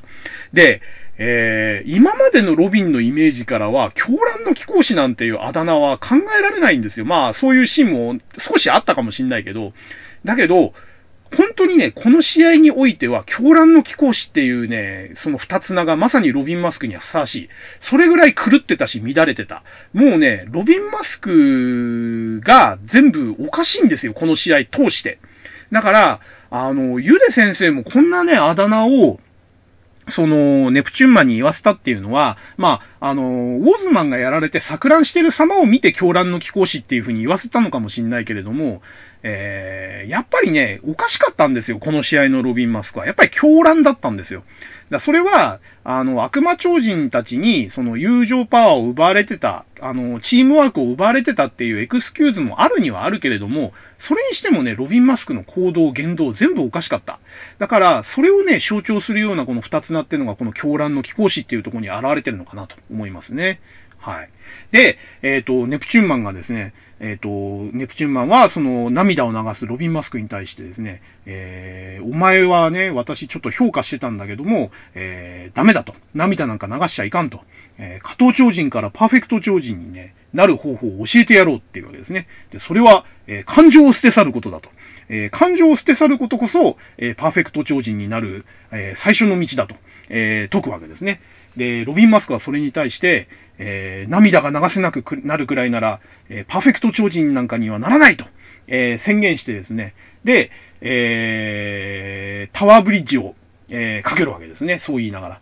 で、ところがですね、確かにその完璧なタワーブリッジだが、えー、お前は忘れてないかと。これはタッグマッチなんだぞと。だからどんなに完璧なタワーブリッジだろうと、タッグマッチである以上それは通用しないんだということで、えー、武道にドロップキックで外されちゃうわけですね。で、えー、それで武道のなんかその、勢いでそのまんまなんか、あ、あれか、えっ、ー、と、ネプチューンマンのその直帰付きの、あの、トゲ付きの トゲ付きの直帰かなんかで、そのままボディアタックされて、えっ、と、鎧と、えっ、と、兜にひびが入っちゃうのかなで、ダメージをまた受けちゃうわけですね。で、そこで、えー、ロビンマスクまたですね、ちょっと狂っちゃってるんで、えー、交代してくれウォーズマンとかって言いかけるんですよ。交代してくれウォーズみたいなことを言ったら、えー、ネプチューンマンにまた笑われちゃうわけですね。ははは、お前が交代したがってるウォーズマンはそこで死んでるではないか、みたいな感じで、えー、もうウォーズマンが死んじゃったっていう状況すら忘れちゃうぐらい、もう錯乱しちゃってるわけですね、ロビンマスクは。で、えー、筋肉マンがもう一人じゃ勝てないと。えー、ただでさえ実力差があるそのヘルミッショネルズにね、ロビン一人じゃ勝てないんだから試合放棄しろと、えー、筋肉マンが呼びかけるわけですね。えー、で、ところがですね、ロビンはまだ諦めてないと。私は一人ではないと言いながらですね、えっ、と、ウォーズマンのベアクローを自分の手に装着して、で、えそれで、えネプチューンマンと武道をこう、あの蹴散らすわけですね。ベアクローで。ローリング、なんだっけ？えっ、ー、と、スクリュードライバーかなんかをして蹴散らすのかな？で、ここでの突っ込みどころは、えっ、ー、と、ベアクローって手首ごと外れてんじゃなかったっけってことで、その手首ごと外れた ベアクローをロビンマスクはどうやって装着したのかなっていう、え、ところがあるんですけども、まあ、ここはね、あの死んだウォーズマンの、え、意思を、えー、ついでですね、一人で戦う決意を示したロビン・マスクということで、えー、一応そこのツッコミは、まあ、スルーしといた方が、えー、気持ち的にはいいのかなと。いう感じですね。で、えー、このまま逆転もあり得るんじゃないかと、えー、ちょっと筋肉マンたちは期待するんですけれども、えー、グレートが冷静にですね、いやいやいやと、えあれはですね、あの、ウォーズマンを倒された怒りで、一時的にその強くなってるだけで、怒りのパワーっていうのは燃え上がった時はすごいけれども、え逆にその、いなされてかわされた時は、え大きな隙になるから、これは危険だぞと、えこの怒りのパワーが、えー、通用する間に二人を倒せないとロビンは負けちゃうぞと、えいうようなことをグレートが言うわけですね。で、やっぱり同じようなことを、えー、ネプチューンマンも分かってて、え、これは怒りによる一時的なパワーだと。だから、この怒りのパワーを、え逆に利用してやるということでですね、えー、ウォーズマンのマスクをマントから取り出してですね、ほら、お前の欲しがってるウォーズマンのマスクだぜって言ってこれ、あのー思い出した方いると思うんですけど、これまんまあの死に泣く魔超人編のアトランティス戦の時と同じなんですよね。だから、ある意味は、ある意味そのロビンの性格を、えー、性格描写は一致してるとも取れるわけですよ。で、アトランティス戦の時はミートの足を、えー、餌にして、こう、それに気をそらせさせることによって、えー、必殺技を受けちゃったわけですけども、え今回の場合は、そのウォーズマンのマスクを餌にして、それに気を取らせることによって、え必殺技をかけるということで、全く同じパターンで、またロビンマスクはやられちゃうわけですね。で、マスクに気を取られたロビンマスクの後ろに回って、えー、ネプチューンマンは例によってあのトゲ付きの直球をぐっさり背中に刺してですね、えー、ダブルレッグスープレックスって言って、えー、ロビンを、え KO すると。えいうことですね。で、えもう、あたあの、マスクの中血だらけなんでしょうね。そのマスクの首筋のとこから血をダラダラ流しながら、えロビンマスクは KO されちゃうんですけれども、で、これで試合が終わったって言って、えネプチューンマンが行った瞬間にまた立ち上がるわけですね、ロビンマスクは。で、えー、立ち上がったロビンは、えー、その、ネプチューンマンに起死回生を狙って、例のロビンスペシャルをかけるわけですね。で、え、エアプレーンスピンから、え空中に放り投げて、で、えー、そこから、えー、ネプチューンマンを追い越して、足を引っ掛けて、パイルドライバーをすれば、えー、ロビンスペシャルの完成だと、えいうことをかけられているネプチューンマンが説明するわけですね。えここから、えお前が俺を抜かして、え私の首に足を引っ掛ければ、ロビンマス、ロビンスペシャルの完成というわけだと。えで、しかし、えここにロビンスペシャルの弱点があると。えー、私をお前が追い越すためには、えー、お前の方が重重くなければならないと。で、その重さを生み出してるのは、お前がつけてるその鎧だと。だから、その鎧を奪い取ってこっちが重くなれば、お前より先に俺が落ちると。だから、ロビンスペシャルは成立しないんだよって言って、えー、いとも簡単にですね、ロビンが着てる鋼鉄の鎧を、バリッと言って、バリッと言って、何か布、布かなんかみたいな感覚で、鋼鉄の鎧をロビンから剥ぎ取るんですよね。で、あの、剥ぎ取った後に、これで鎧の重みの分こっちが加速して、お前の方が遅くなるわけだ、みたいなたいな感じで ネプチューンマンがロビンマスクを追い越して、で、えー、追い越したネプチューンマンがですね、ロビンマスクの首に足を引っ掛けて、えー、起きて破りのロビンスペシャルみたいな感じで、ロビンスペシャル返しとかって言ってたかな。起きて破りのロビンスペシャル返しみたいな感じで、ズガーンっていう、えー、音とともにですね、えー、ロビンスペシャル返しをするんですが、えー、なぜか、あの、武道に見せたロビンスペシャルとは似ても似つかないロビンスペシャル返しをするんですね。で、これが、えっ、ー、と、首4の字をかけた状態で落下して、で、両手をキャンバスについた、ついて逆立ちの状態でその首4の字を決めるっていう、あの、技がロビンスペシャル返しなんですよ。で、えー、ここのシーンって突っ込みどころが2つあって、大きく2つあって、で、特に最初の1個目はめちゃくちゃ突っ込まれるとこなんですけども、えー、これがいわゆるその茹で理論とか茹で物理学で散々取り上げられるやつで、えー、ロビンスペシャルが成立するための条件として、相手より先に落下しなければいけない。で、落下するためには重さに差がないといけない。で、その重さの、重さの差を生み出しているのがロビンマスクがつけてる鎧だっていう理屈なんですけれども、これ、あの、初歩の物理学で、えー、判明してるというか、もう分かってることなんですけども、落下速度に重さは関係ないんですよね。あの、浮力があるものとかは別ですよ。その、あの、揚力か。あの、鳥の羽みたいにふわふわこう、あの、抵抗があって、速度が落ちちゃうものは別として、えー、ガリレオの、あの、ピサの斜塔の実験とかでも分かってることですけれども、まあ、厳密にはちょっとだけ差があるらしいんですけども、えー、重さに差があっても落下速度は同じなんですよ。重力は同じなので。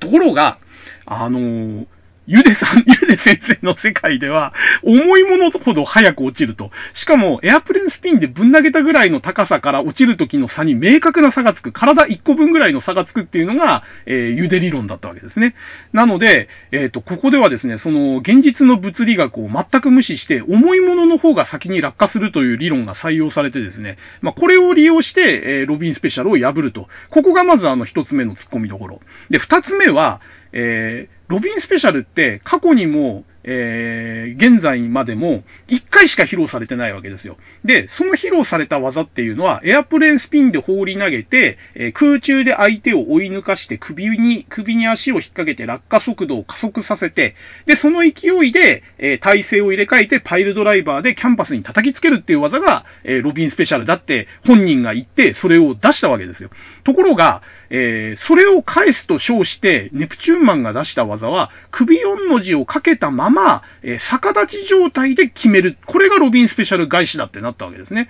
で、えー、解釈は2通りあって、えロビンスペシャルとは別のロビンスペシャル返しという技を、えネプチューンマンが、えここで使ったという解釈。で、これがまあ、あの、一般的な解釈だと思うんですよね。要は、ロビンスペシャルを返すのに、ロビンスペシャルで返す必要はないんで、え、本来ね、あの、ロビンマスクがやろうとしてたロビンスペシャルを返すのに、えー、ロビンスペシャル返しという形で、えー、ロビンスペシャルとは別の返し方をしたのがネプチューンマンだったっていう解釈ですね。で、もう一つは、えー、これが本来のロビンスペシャルだったと。えー、要は、ロビ、掟破りのロビンスペシャル返しって言ってんだから、掟破りっていうのは、えっ、ー、と、プロレス技で頭につく場合は、えー、枕言葉につく場合は、同じ技で返すことを掟破りって言うんですよ。で、えー、だから、掟破りのロビンスペシャル返しという言ってる時点で、これは、ロビンスペシャルをロビンスペシャルで返したって解釈するのが、えー、プロレス的にも文脈的にも、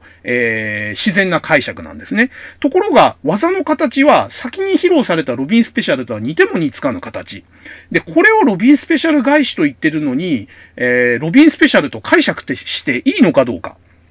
っていう、二通りの解釈があるわけです。で、これがさらに複雑になってるのが、この後、えー、黄金のマスク編じゃねえや、えっ、ー、と、大い争奪編で、ロビンマスクがロビンスペシャルとして披露するのは、以降はこのネプチューンマンが披露したバージョンになるんですよ。あの、一番最初に武道に出したパイルドライバー的なロビンスペシャルっていうのは最初以外一切出てこない。えー、全部ネプチューンマンのその首4の字逆立ちバージョンのロビンスペシャルに統一されていくわけですね。で、そうなってくると、えー、ここのシーンの解釈が難しくなってくる。えー、単なるロビンスペシャル外しだとすれば、えー、ネプチューンマンがここで披露したものは、ロビンスペシャルではなく、ロビンスペシャル返しという技であって、で、ロビンマスクがその技を実際に受けて威力を確認した上で、えー、その後のロビンスペシャルの技のかけ方を変えたという考え方。えー、そうすると、えー、ネプチューンマンのそのロビンスペシャル返しをパクって、えー、いわばニューロビンスペシャルとして消化したのが、えー、その後の、えー、ロビンマスクが使ってるロビンスペシャルなんじゃないかという解釈が成立するわけですね。で、もう一つは、えー、なぜか知れない、知らないけど、ネプチューンマンは、え、真のロビンスペシャルのかけ方を知っていて、え、その、え、武道にかけた中途半端で、え、余力を残した、え、偽ロビンスペシャルではなく、本来ロビンが使おうとしてた、えー、ロビンスペシャル、正当なロビンスペシャルをなぜか、えー、ネプチューンマンの方が初披露したという解釈の二通りが成り立つわけですね。うん、で、どっちもね、問題があるんですよ。えー、ロビンスペシャルと言いつつ、ネプチューンマンのロビンスペシャル返しというオリジナル技をパクったロビンスマスクという解釈がいいのか、えー、ロビンマスクが披露してない真のロビンスペシャルの姿をしてたネプチューンマンがいるという無理やりな解釈が正しいとするのか、えー、いずれにしても、あのー、このネプチューンマンが披露した、えー、ロビンスペシャル返しのかけ方がかっこいいってユデ先生は思ったんでしょうね。なので、えー、以降ロビンマスクが出すロビンスペシャルは、この首4の字逆立ちバージョンがロビンスペシャルであるという形になってったということで、えー、ここの解釈と、えロビンスペシャルとは結局何だったんだっていう謎は、えこのワンシーンでものすごく増幅されちゃったんですね。で、えー、さらにもう一つ付け加えるならば、えー、ネプチューンマンのセリフにも突っ込みどころがあります。えー、掟破りのロビンスペシャル返しというこのセリフ。えー、掟破りとつけてる以上、えー、ロビンスペシャルをロビンスペシャルで返したと解釈するのがいいんですが、えー、掟破りのロビンスペシャル返しっていう言葉自体は矛盾してるんですよ。えーえー、こう言っちゃうと、ロビンスペシャル返しっていう技で返してるように見えるんですね。だから、ロビンスペシャルをロビンスペシャルで返してるんであれば、起き手破りのロビンスペシャルって止めるべきなんですよ。えー、めんどくさいプロレスファンですね。でも、大事なとこなんですよ、ここ。えっ、ー、と、えー、サソリ固めを得意技としてた長州力に、えー、サソリ固めで返す場合は、掟破りのサソリ、サソリ固めって言うんですよ。掟破りのサソリ固め返しとは普通言わないんですよね。えー、だから、えー、ロビンスペシャル返しって言っちゃってる時点で、えー、掟破りは逆にいらないんですよ。ロビンスペシャル返しっていうか、掟破りのロビンスペシャルっていうか。だから、これ、あのー、相手に返してるっていうのを重ねていっちゃってるんで、えっ、ー、と、馬から落馬とか、骨が骨折とか、それに近いことを言っちゃってるんですよね、ニュアンス的には。まあ、こっちの方が分かりやすくはあるんですけれども、ちょっと言葉としては過剰というか、えー、二重に言っちゃってるなっていうところが、えっ、ー、と、ちょっとこのセリフの問題点かなというところですね。で、このセリフのこういった問題点、えー、一体このロビンスペシャル返しというのは、えー、ロビンスペシャルそのものを返したということを言いたいのか、ロビンスペシャル返しという技のを出してると言ってるのかっていうところも含めて、えー、さっきの二つの解釈ですね、二通りの解釈との、え、組み合わせもあって、えロビンスペシャルという技、と、えー、このロビンスペシャル外資というシーンの、えー、混乱ぶりというか、えー、解釈の難しさ、えー、どう捉えるべきかっていうところに論争を、えー、残してしまったという点で非常に問題のシーンと、えー、いうことになります。はい。で、えー、このロビンスペシャル返しを受けてもですね、えー、また立ち上がるんですね、ロビンマスクは根性で。だけども、えー、もはや、え反撃する力も残ってなくて、棒立ちで立つのがやっととえいうことで、えこの棒立ちのロビンに、えじゃあ、あの、よく立ち上がったから、え栄誉としてクロスボンバーでマスクを買ってやろうということで、え例によってコード10ダイヤモンドパワークロスボンバーっていう例のやつで、えロビンマスクもマスクを狩られてしまうと。で、えー、これで、え素顔になって、えー、KO されたロビン・マスク。で、ちょっとね、顔は、あの、血だらけになって目と髪の毛しか描写されてないんですけれども、一応、あの、今まで、あんまりその、はっきり描写されなかった、えー、ロビン・マスクの素顔が初めて、えー、読者の目に触れたということで、あの、結構ここはね、衝撃的な、あの、シーンだったんですけれども、で、えー、KO された、えー、ウォーズマンとロビンの死体を武道が抱えて、で、それを、えー、リングの外に、え、ガラスをガシャンと割ってですね、投げ捨てるわけですね。崖下の方に。で、え、その、え、投げされ、投げ捨てられた二人を、えー、筋肉マングレートが二人ともナイスキャッチするわけですね。えー、ところがですね、このキャッチした衝撃で、またあの、えっ、と、グレートが両膝を痛めてしまうという描写があります。で、どんどんどんどんですね、あの、グレートのそのダメージが増えていくという、あの、描写がこの辺からあの、積み重ねられてきます。地味に。はい。で、えー、その、グレートが助け上げて、でも、あの、キャッチしきれずに、あの、二人を抱えて転んじゃうんですね。当たり前ですよね。上から降ってきた人間というか、超人二人をですね、たった一人で受け止めて、えー、受け止めきれるわけがないわけですよね。で、ひっくり返っちゃったグレートと、えー、素顔を晒してるウォーズマンとロビンにこう、えー、観客じゃなくてあれ新聞記者かなんかなのかな？テレビ記者なのかななんか記者が群がってカメラをバシバシバシバシ取りまぐるわけですね。で、えー、それをですね、筋肉マンが同じマスクマンとして、えー、そんな卑劣な行為は許せないと。ロビンの素顔を取るなって言って、周りに、え、群がる記者たちをこう、ぶん投げて阻止するわけですね。で、え、その様子を見てたモストデンジャラストンビーの二人がですね、なぜか、俺たちも黙っちゃいられないぜって言いながら、怪我、怪我なんかで寝てらんないぜとか言いながら、えー、ロビンの素顔を撮ろうとする記者たちを、えー、止めようと割り入っていくわけですよ。で、ここで重要なのが、えー、ブロッケンジュニアとウルフマンが、えー、止めに入るんですね。その記者とロビンマスクの間に。で、えー、実はですね、あの、ウルフマンの生存が確認できるのは、ここが最後なんですよ。で、さらに重要なのが、この後、ウルフマンは死んだと。あの、乱入コンビとの試合で死んだって明言されるんですよ。ブロッケンジュニアの口から。で、矛盾が生じるわけですね。えー、乱入コンビとの試合で地獄のねじ回しで重傷を負ってたウルフマンの生死はこの時点までは不明だったわけです。で、えー、このえー、ロビン・マスクの素顔を撮ろうとする記者から、えー、守ろうとしたウルフマンっていうのは、はっきり描写されてるんですね。俺たちもこんな寝てらんないぜって言って、えー、助けに入るわけですね。だからウルフマンこの時は、え記者を止めに入るぐらい元気でピンピンしてたわけですよ。えところが、ここを最後に次の、えウルフマンが出た場面では、話に上がった場面では、乱入コンビに殺されたと、死んだと、えー、ブロッケンジュニアが語るわけですね。だから、どこのタイミングで死んだの？ウルフマンっていう謎が出てくるわけですよ。で、えー、よく肉マニアの間で笑い話になるのは、ここで新聞記者と戦って力尽きたんだっていう話があって、ま、名誉の戦士は、あの、ロビンの素顔を守って、記者と格闘した結果、怪我が悪化して死んだっていうのが有力で。ちょっとね、このウルフマンの扱いもね、もうちょっと考えて書こうよ、ゆで先生って感じで、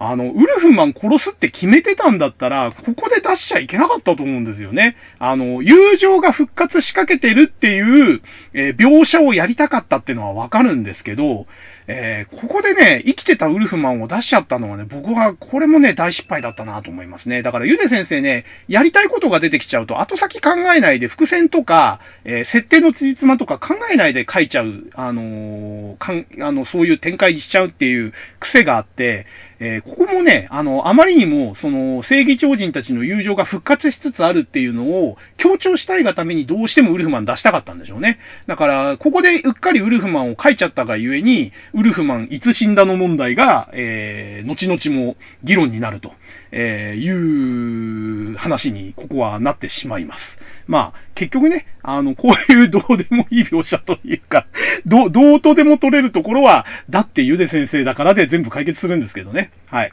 で、えー、この様子を見てですね、あの、ロビンがえー、涙を流すわけですね。えー、私が間違ってたとよ、間違間違ってたよと。えー、こんなにね、あの仲間のピンチをね、体を張ってかばってくれる仲間たちと、え戦おうとしてたなんて、私の考え方が誤ってたと。一体私は、え何をやってたんだと、どうかしてたと。え開墾の涙を流すわけですね。で、この様子を見て、悪魔コンビがちょっと動揺するわけですね。おかしいと。えー、筋肉マンと他の正義超人との友情を奪ってたはずなのに、えー、ロビンのためにって言って、えー、ウルフマンやブロッケンも協力してるし、え何よりロビンマスクが涙流して反省してると。これおかしいんじゃねえかって言って、えー、奪い取ったチームワークが入ってる箱の中身を確認するんですね。まさか友情が逃げちゃったのかみたいなね、その奪っといた友情がどうにかなっちゃってんじゃないかと思って、えー、状態を確認するんですね。そしたら、えー、その奪い取った友情を示すですね、9人の正義超人の人形のうち、え5人が、え肩を組んでると。人形が肩を組んで復活してるという様子を、えー、そこで見せるわけですね。で、えっ、ー、と、筋肉マンと、えー、なんだ？えっ、ー、と、ロビン・マスク、ウォーズマン、ウルフマン、ブロッケン・ジュニア、えー、この5人の人形が、えー、肩を組んで復活してるというのがここで、えー、示されるわけですね。えー、ところが、えー、まだ、えー、復活してない人形があると。えー、テリーマン、ジェロニモ、バファローマン、モンゴルマン、えー、この4人はまだ復活してないぞというのを確認して、えー、はぐれ悪魔たちはニヤリと、え笑うわけですね。で、えー、テリーマンたちにも助けを求める筋肉マンなんですけれども、テリーマンは、いや、助けないよと。え、ロビンは、え正当に試合をやって正当に負けたんだから、恥ずかしめを受けるのも当然だし、何より俺とあいつらは敵なんだから、手を貸す理由はないということですごくあの、冷たく扱うわけですね。で、えー、筋肉マンはなじるわけですよね。えー、テリーマンお前は正義超人の中でも一番友情に熱い超人で、えー、オリンピックの予選の時も、え最初の時は、え私のためにあの、筋骨マンの銃弾を代わりに受けて義足にまでなったし、えー、2回目のその超人オリンピックの時には、子犬を助けるために新幹線アタックを止めたじゃないかと。えー、あの優しかったテリーマンはどこ行ったんだと、えー、いうことを言うわけですけれども、テリーは逆にそれが、えー、後悔になってるんだと。えー、俺は甘すぎたと。えー、友情なんていうもののためにね、えー、自分が輝いて、え、実力を発揮できるチャンスをみすみす逃してきたんだと。だから、え、俺はニューテリーマンとして友情は金繰り捨てると。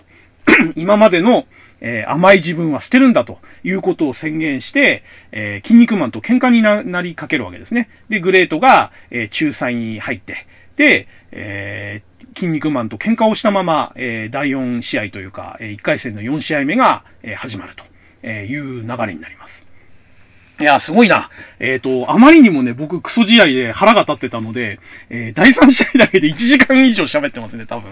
えー、これ、ニューマシンガンズの試合で終わっちゃうかもしんないな、ちょっと。えっとね、ちょっとね、準決勝まで行かない可能性が出てきましたね。だひょっとしたら3回、もしくは全4回になる可能性が、え出てきました。なんとか3回には収めたいけど、えまあね、もうもうもう、ここまで来たら4回ぐらいになってもいいかなとは思いますけど、僕が夢の超人タッグ編が、えー、あまり好きになれないっていうのは、えー、やっぱりずっと、あのー、その正義超人がいがみ合ってるっていうそのギスギスした雰囲気っていうのも嫌いだし、えー、パーフェクト超人のその、あまり、えー、かっこよくない、えー、小物感溢れるラスボスだっていうのもあまり好きじゃない。っていうところで、えー、あまり好きじゃないから語れないかなと思ったんですけど 思ったんですけど、えー、逆にですね、その不満は何から生じてるのかとか、本来だったらこうして欲しかったっていう話で、めちゃくちゃ自分の中では盛り上がっちゃうというか、話したいことがいっぱい出てきちゃうんで、意外と夢の超人タッグ編はこれ、長くなりますね。うん。思い入れがないからあっさり語れるかって思ったら、思い入れがないことを語りたいんですね、僕の中では多分。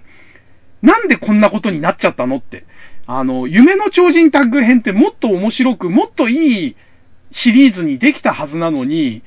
な、なぜこんな作りにしちゃったのっていうところの不満が僕は、あの、すごくあるんだなっていうのが、ここまで語ってて、自分でだんだん分かってきましたね。あの、嫌いだとか、思い入れがないとかじゃなくて、やっぱり僕は筋肉マンにもっと、えー、面白さを期待してるし、もっとよくできたっていう、その、すごいジレンマというか、あの裏切られた期待感っていうのがすごく強くって、で、おそらくですけど、筋肉マンの人気が、読者人気が最高潮だったのが、この、えー、夢の超人タッグ編だったんですよね。で、僕自身が一番盛り上がってたのもおそらくこのあたりなんですよ。筋肉マンに対して。だからこそ、その一番人気が盛り上がって、読者のボルテージも一番上がった時で、この内容っていうところに、すごく強く失望したし、もっとうまくできたんじゃないか、もっとうまく転がせば、えー、もっとシリーズが続いたし、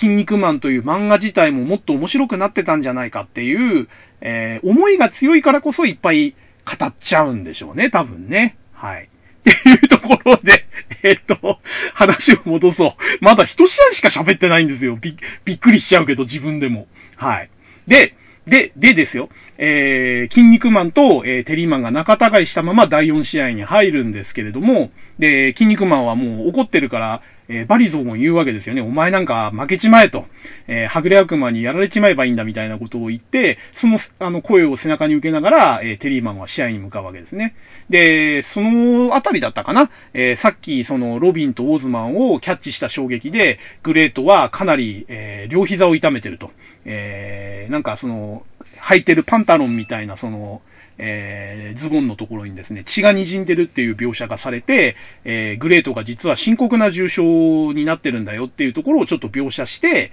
えー、第4試合が始まると。えいう感じになります。で、このニューマシンガンズ対はぐれ悪魔超人コンビですね、え、ゴングを待たずに、え、テリーマンが反則攻撃を仕掛けるっていうところから始まるんですよね。で、バンテージを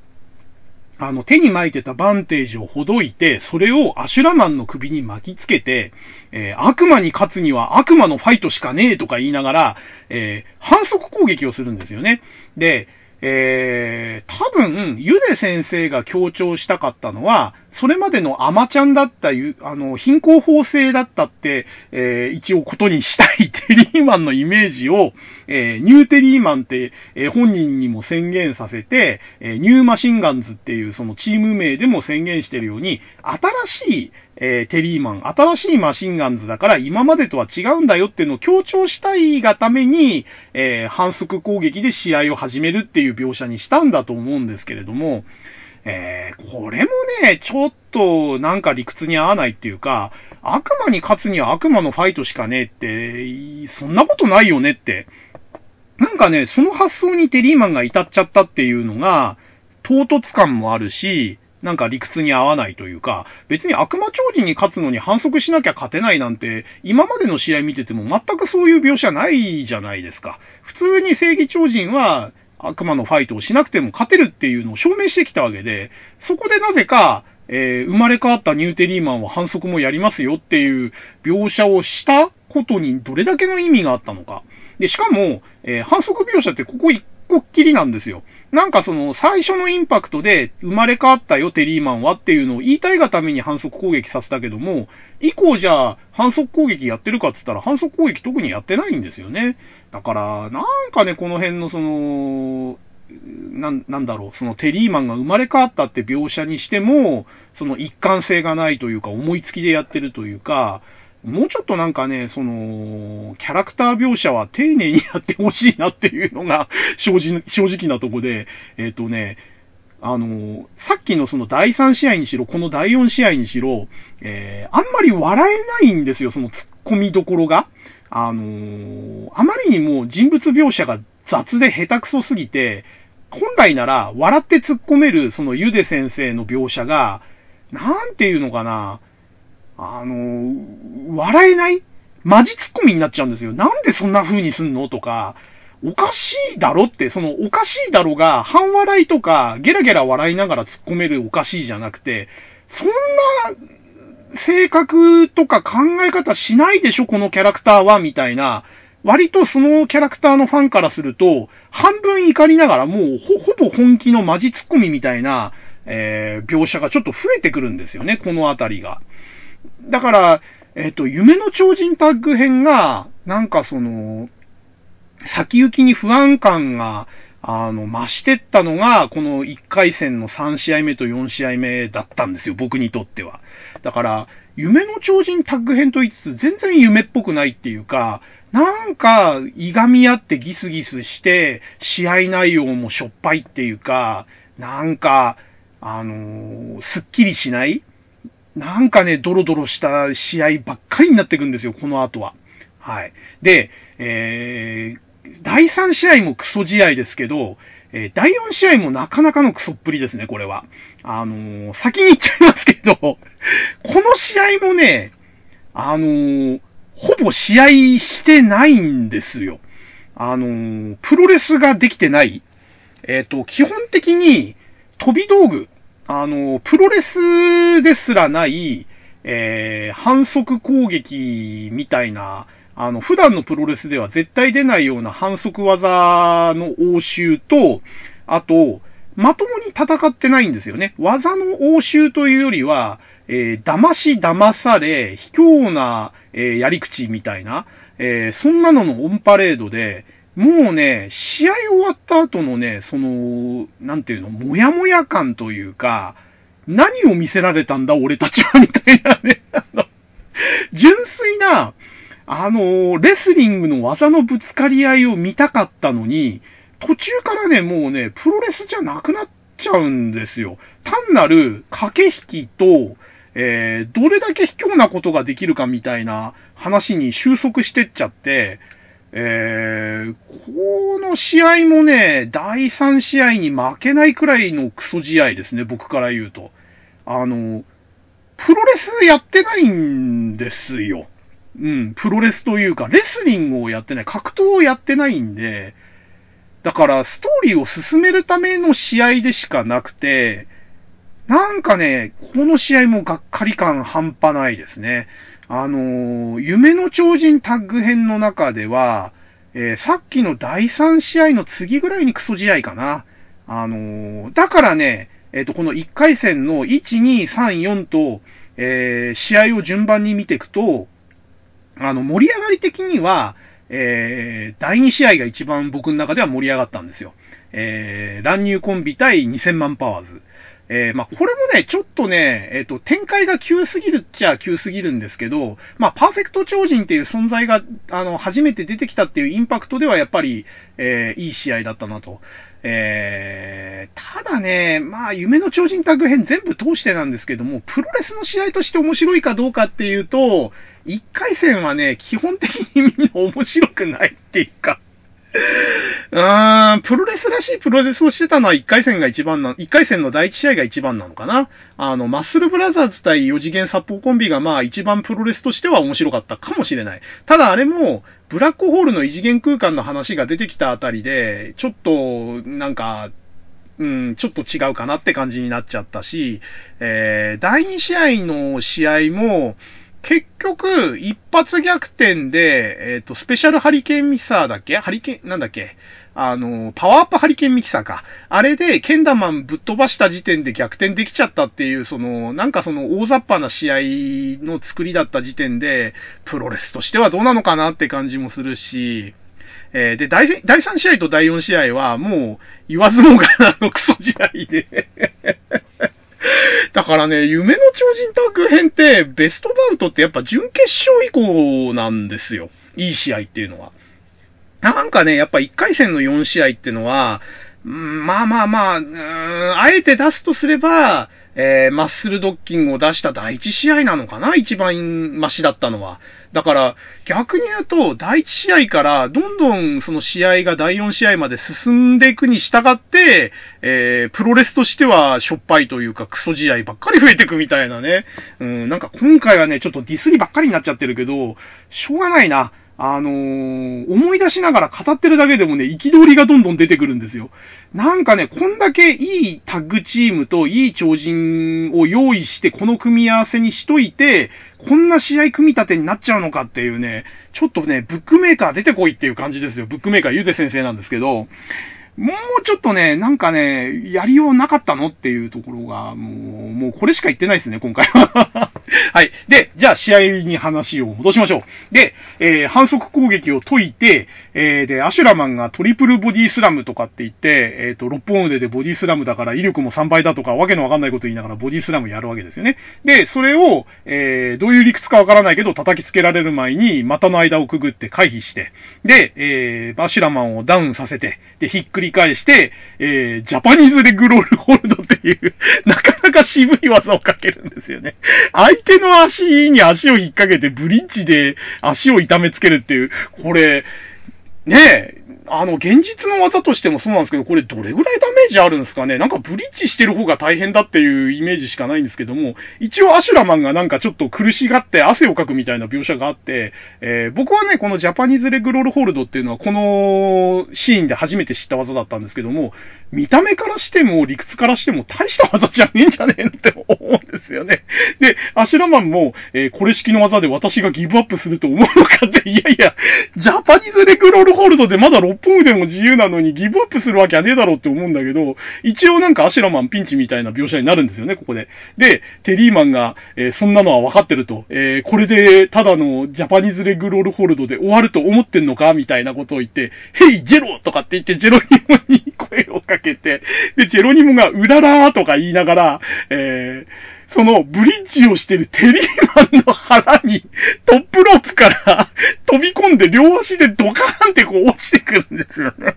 で、落ちた、えー、ジェロニモを腹でブリッジで受け止めてテリーマンっていう描写になってて、で、それで威力が倍化したっていう理屈で、あの、技をかけられてるアシラマンがギャーっていう情けない悲鳴を上げるんですけれども、どう見ても、絵面から見ても、力学的に見ても、これ、ブリッジしてる腹に両足でトップロープから落ちてこられたテリーマンの方がダメージでかいだろうって。だから、この辺のね、その、なんだろう、タッグチームのコンビネーション技、連携技の描写で、えー、超人指定コンビのそのタッグフォーメーション A もそうですし、えー、このジャパニーズレッグロールホールドをやってるブリッジしてるテリーマンの腹に、ジェロニモが全体重かけて両足で乗っかるっていうこの描写もおかしいんですよ。なんか、無理やりタッグチーム技を作ろうとして、かえって理屈に合わない技を作っちゃう天才みたいな感じになっちゃってて、ゆで先生もうちょっと考えて連携技作ろうぜって感じで、本当にね、この技の描写不思議でしたね。テリーマン痛くないのっていうか、むしろダメージ受けてるよねっていう、あの、心配になっちゃう技でしたね。あの、タグフォーメーション A みたいな感じで、技名すらついてないっていう、あの、この辺の投げやりさというか、ゆで先生の思い入れのなさがよくわかる、えー、シーンでしたね。はい。で、えっ、ー、と、ここでですね、えっ、ー、と、なんだっけな、その後、えっ、と、ダメージを受けたんで、アシュラマンがサンシャインに交代して、で、えー、サンシャインがですね、えー、容赦はせんみたいな感じで、えっ、ー、と、一度はなんかお前に不覚を取ったが、えー、もう俺は前の俺じゃねえみたいな感じで、ジェロニモと戦うんですね。で、ジェロニモはやっぱりその超人になりたてで経験も不足してるんで、え、サンシャインに結構苦戦するということで、何をやってもちょっとサンシャインにあしらわれてるような状態になっちゃって、で、えー、その様子を見てて、えー、テリーマンがちょっと筋肉マンとどうしても比較しちゃうんですね。えっ、ー、と、ジェロニモの未熟さがどうしても鼻についちゃって、えー、筋肉マンだったらもっとこうしてたぞとか、あいつだったらこんなことにはならなかったのにみたいな感じで、常にこうちょっとジェロニモと筋肉マンを比較しちゃうっていうテリーが、え、この辺で描写されると。で、えー、この辺りだったかな、グレートがなんかその、アシュラマンが持ってるその友情が入った箱に気がつくんですよね。で、どうもなんかあの悪魔超人があの箱を気にしてると。だからなんかあの箱に何かあるんじゃないかって、この辺でグレートが気がつく描写が確か入ったと思います。で、えー、またその、アシュラマンに交代かなんかしたのかな？か、カットに入ったのかな？で、えー、アシュラマンがなんかその竜巻地獄で、えっ、ー、と、いろいろちょっと攻撃をかけてきてて、で、この竜巻地獄をなんとか攻略しなきゃいけないってことで、えー、ジェロニムとテリーマンの二人がかりで、アシュラマンの腕を折っちゃうんですね、日本。あ、なんかね、アシュラマン絡みってほんとね、なんか腕に対する描写が雑というかひどくて、えー、簡単に2本の腕を折ったり砕いたりもぎ取ったりするんですよね。で、えー、折られたアシュラマンが、えー、2本折られて4本になったけども、俺は、俺の竜巻地獄は4本でも出せるんだぜ、みたいな感じで竜巻地獄をまた出すんですけれども、えー、テリーマンが、やはり6本の時より4本の方が竜巻が小さいみたいなことに気がついて、でえー、ジェロニモを肩車かなんかしたのかな、テリーマンが。で、二人で、これで俺たちの腕も4本だとかって言って えー、竜巻地獄返しとかって言いながら、えー、その、えー、アシュラマンのその、竜巻地獄を返すんですね。で、えー、返された竜巻で、アシュラマンとサンシャイン二人とも吹っ飛ぶのかな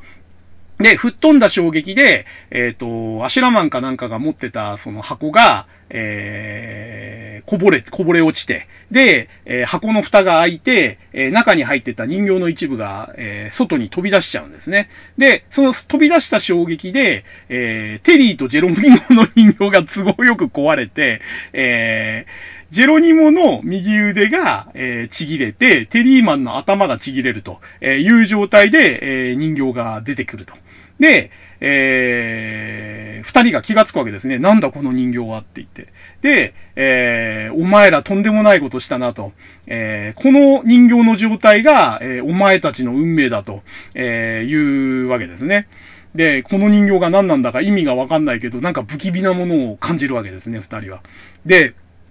えー、この後ですね、要はこの人形の形の通りにお前らはなっちゃうんだぞって、えー、アシュラマンは脅すんですけれども、えー、そんな人形なんだったら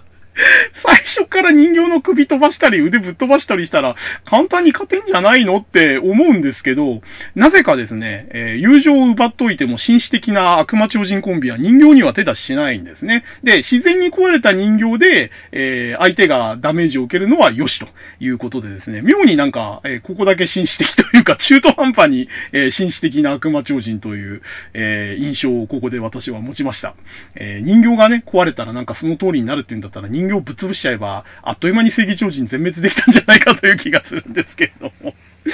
まあ、そもそもね、友情をね、人形という形で奪い取れてる時点で、なんで、その悪魔将軍が健在の時にその手を使わなかったんだとか、いろいろ、えー、思いたいところがあるんで、えー、あくまでですね、この友情人形は、えー、なんか、あの、使いすぎちゃダメだっていうのは、ゆで先生も分かってたみたいで、えー、あくまで自然に壊れたから、えー、その影響を受けちゃうよと。えー、人為的に、あの、意図的にその人形を壊したりすることは決してやらせないと、えいうのはちょっとゆで先生決めてたみたいですね。はい。で、えー、その壊れた人形の様子を見てですね、え、グレートはなぜかですね、勘がいいんですね。え、これやべえと。あの人形は何か、あの、二人に影響を与えるから、あの状態に人形がなってるってことは早く救出に行かないと、えー、二人があの状態になっちゃう。要は、ジェロニモが右腕なくなって、えー、テリーマンが頭がなくなっちゃうっていう状態になっちゃうって、えー、グレートは本気で心配するわけですね。で、えー、そうなる前に私が助けに行かなければいけないっていうことで、えー、なぜかですね、グレートは救援の準備に向かうんですね。えー、ところが、ところがトーナメントマウント、マウンテンの入り口には警備員がいるので、えー、この入り口からは入れないと判断して、えー、グレートは仕方ない裏の絶壁を、えー、登っていくしかないと言って絶壁を登り始めるんですね。おかしいさっきまで自由に出入りできてた入り口になぜか警備員が立ってて、で、しかも、えー、本来はですよ、第1回戦って4試合同時に進行するはずなんで、選手の出入りは自由だったはずなんですよ。だって、第1試合見たいっていう理由で、残りの3試合のメンバーが、下まで降りてきてる時点で、出るのも入るのも自由だろうっていうのが当然思うわけですけども、なぜか入るのを警備員がいて入れないから、絶壁で登ろうって考えるグレートがまたおかしくて、えー、ちょっとね、ここも変なところですね。えー、警備員ぐらい、あの、ちょっと忘れ物したんで入れてくださいって言って、入りゃなんてことはないんじゃないのって思うんだけども、なぜか警備員がいるから入り口から入れないって言って崖をよじ登ることになっちゃうんですよね。うん。で、えっ、ー、と、ここで、ちょうどその崖をよじ登るって話が出てきたんで、えっ、ー、と、この、夢の超人タッグ編通しての、えー、大きな大きな突っ込みどころの一つとして、えー、ここでちょっと話しておきますけど、えー、そもそもこのトーナメントマウンテンっていうのは偽富士山として出現したっていう前提があって、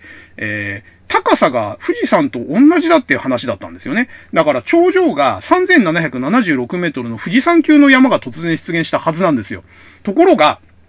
あの、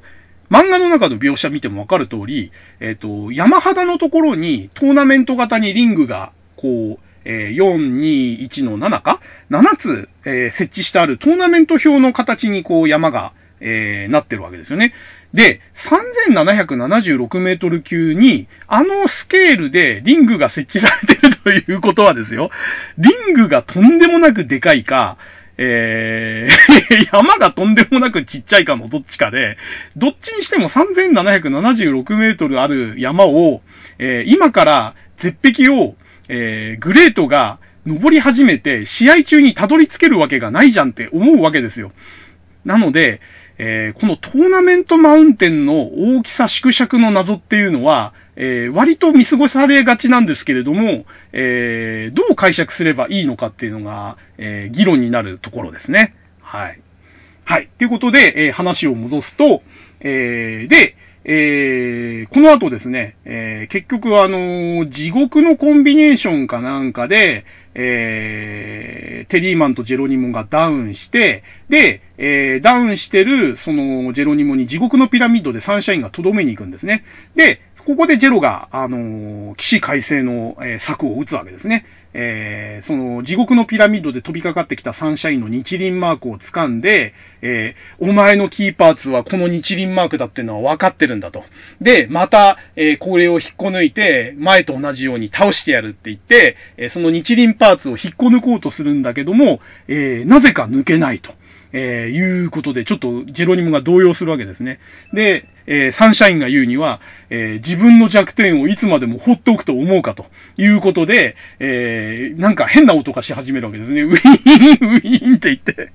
で、え、何が起こったのかと思ったら、その日輪マークのところがパカッと開いてですね、え、なんと、ローラーになってると、えー、臨転機みたいなですね、ローラーとローラーで挟む状態の、え、地獄のローラーという装置が胸に組み込まれていて、え、呪いのローラーつってたかなで、それに、にえー、その日輪マークを掴んでたジェロニモの右腕がどんどん引き込まれるっていうところで、えー、その回は終わったんですよね。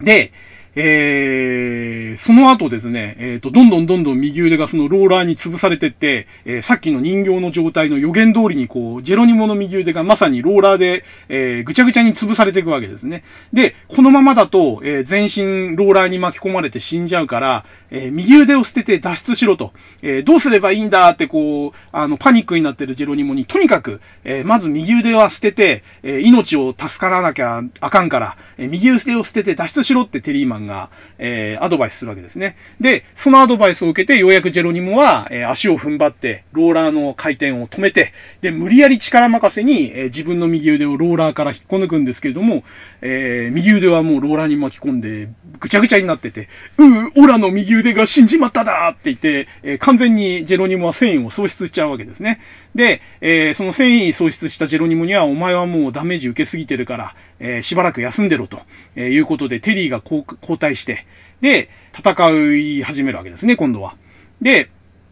えー、そしたらですね、えっ、ー、と、なんだっけな、えっ、ー、と、サンシャインが、えっ、と、砂の状態になって、で、その砂を、えー掴んだ、え玉になって、砂玉になった、えサンシャインをアシュラマンが砂玉をこう、スローするわけですね。ぶん投げるわけですね。で、その砂玉になってぶつけられたボールが、えー、サンシャインの上半身になったり下半身になったりして、えー、要はその分裂攻撃を、えー、仕掛けるわけですね。この辺があの砂の超人のサンシャインの、えー、特性を活かした、えー、しかもそのタッグであるということを活かして、え、砂の状態になったサンシャインを玉にして、えそれをアシュラマンがテリーマンの体の部位に投げつけることによって、えー、分裂した状態でサンシャインの上半身や下半身を出現させて、で、えー、上半身は、えー、テリーマンの首にスリーパーホールド、下半身は、えー、足に対して足4の字、みたいな感じで、えテリーマンを、え完全にこう、ホールドするわけですね。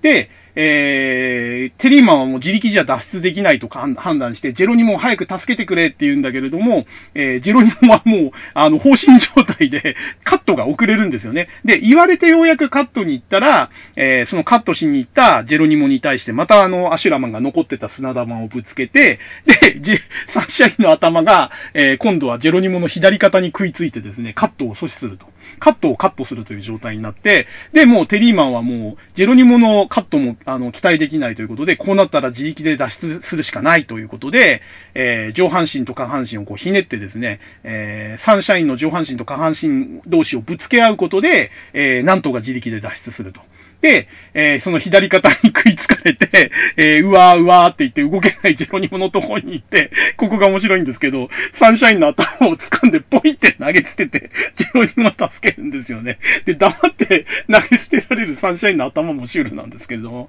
で、助けられたジェロニモに無言でこう怒りを表現するんですね、テリーマンが。お前なんで俺を助けなかったんだみたいな感じで すごい無言の怒りを表情、表情で示すんですけど、その怒りの表情を見て、ジェロニモはですね、だ、だって、ほら、あんたが休んでいいって言ってたからっていう、とんでもない 言い訳をし始めて。ほんで、テリーマンがその言い訳聞いて、俺は休んではいいと言ったが、パートナーを見捨てろとは言ってないぞみたいな感じで怒って。この辺のね、なんかあのね、ジェロニモのヘタレっぷりというか、テリーマンとジェロニモの、その、立場というか、ポジションの違いがよく出てて、あの、非常に面白いシーンですね。だから、休んでいいって言われてたから、俺は、オラはただぼーっと見てただ、みたいなね。なんか、その辺のジェロニモのヘッポコぶりがよく出てて、あの、ひどいですよね、でもね、ジェロ。あのー、なんかね、この辺の、あの、人間の時でサンシャインを倒せたジェロニモと、えー、このニューマシンガンズを組んだ時の超人ジェロニモのヘッポコぶりがあまりにも対比がひどくて、あの、ジェロニモ僕好きだったって、もう何回もこれも言ってますけども、この好きだったジェロニモのね、性格の悪化と、あと、その弱体化とにかくその試合感の悪さ、えー、技のへっぽこさ、えー、そして全然効かないっていう描写。えー、この辺がね、もう本当に辛くて辛くて。もう、なんかね、えー、もうゆで先生本当嫌いって感じでもうこの試合のね、ジェロニモも本当ひどいです。はい。で、えー、今度は、えっ、と、なんだっけ？あ、そうそう。で、ジェロニモが、ジェロニモに起こったのはあれか。自力で脱出した後に、アシュラマンかなんかにスピニングトーホールドかなんかをかけるんですよね。だけど、それを、あ、じゃあ違う。サンシャインにスピニングトーホールドをかけるんだけれども、アシュラマンがそれをカットしに行ってカットされちゃったんだ。で、えー、カットしに行くアシュラマンをなんでお前はカットしなかったんだって言ってジェロニモを怒ったんだ。そうそうそうそうそう。そういう感じでしたね。で、えー、結局ですね、この後ずっとその筋肉マンとまた比較しちゃって、な、なんとも頼りねえタッグパートナーだなってテリーマン思っちゃうわけですよ。で、えー、この後ですね、えっ、ー、と、ピンチのところで、えっ、と、筋肉マンがね、結局声かけちゃうんですよね。なんか、テリーマンお前、こ、ここで油断しちゃダメだ、みたいな感じで、ここではナックルパートして、ここではローリングスルーして、みたいな感じで、えー、テリーマンがその筋肉マンとの掛け合いで、こう、試合を始めるんですよ。で、えー、ノリノリでですね、えっ、ー、と、テリーマンと筋肉マンが声を掛け合ってですね、えー、なんかその、アシュラマンとサンシャインを圧倒するんですけれども、えー、で、その、なんかやりとりをしてる流れの中で、えー、えテリーマンがついにそのサンシャインテキサスクローバーホールドをかけて、で、えー、ギブアップ寸前まで追い詰めるんですよね、サンシャインを。えー、で、えっ、と、僕はちょっとね、確認してないっていうか覚えてないんですけれども、いや、でもどうだったかな？えっ、とね、サンシャインがね、ギブアまで言うんですよ。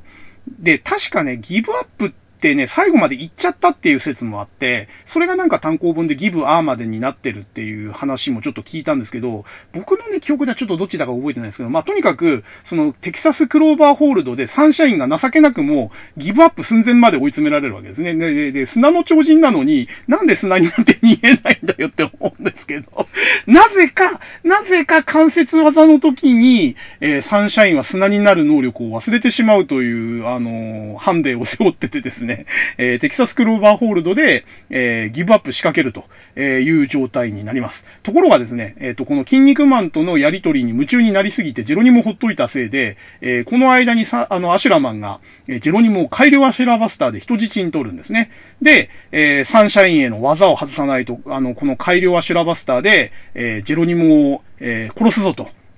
で、ここが初めて初披露かな改良アシュラバスターは。で、えー、アシュラバスターは、あの、脱出できる技だから、そんなの意味ねえぞって言うんだけれども、あの、これは、えー、両腕で頭をバッチリ決めてる改良アシュラバスターだから脱出不能だと。えー、だから、もし技外さないんだったら本気でかけるぞって脅すわけですよ。で、一旦テリーマンは拒否して、えっ、と、そのままあの、サンシャインをギブアップに持ち込もうとするんですけれども、え、そしたら本気でかけるぞってもう一度アシュラマンが宣言して、笑い面からから怒り面にえー、変形して、で、えー、飛び上がろうとするんですけれども、えー、やっぱりこれはアシュラマンが本気だということで、テリーマンが、あ、わかりました、わかりました、じゃあ技解きますと、えー、いうことで解くんですけれども、えー、アシュラマンはですね、ここで条件を変更するんですね。えー、最初にその、外せって言った時に外さなかったから、もう条件はそれじゃダメだということで、えー、技を外すだけじゃなくて、お前の両肩にあるその星のマーク、スターエンブレムを外して降伏しろと。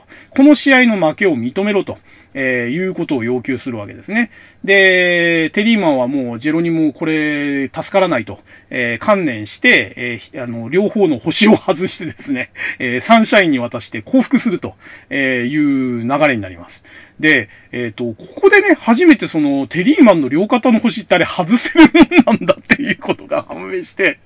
えー、ゆて先生いつもそうなんですけど、話の都合でね、どんどんどんどんこの新しい設定が出てくるんですよね。で、えー、結局、この星のマーク2つを外したことによって、この試合は、えー、あっさりですね、ニューマシンガンズの敗北が、えー、決定すると、えいうことになったはずなんですけれども、え試合終了のはずなのにですね、ええアシュラマンはですね、え試合は終わったが、俺たちは最初から試合の結果は度外視なんだ、とかって言って、外道の行いをしてですね、え外すと約束約束してたジェロニモに、えそのまま改良アシュラバスターをかけて、で、えー、絵的にはですね、ジェロニモの腕と足がね、ぶっちぎれてるわけですよ。で、えー、これ、後々矛盾するんですけれども、このシーンだけは腕と足がぶっちぎれる描写があって、ジェロニモ悲惨なことになって、これで完全に、えー、ジェロニモは死んだというか、あの、瀕死の重症になるわけですね。で、えー、で、そのままですね、えっ、ー、と、テリーマンも、あの、一緒に、あの、ジェロニモと一緒に地獄へ送ってやるぜとか言いながら、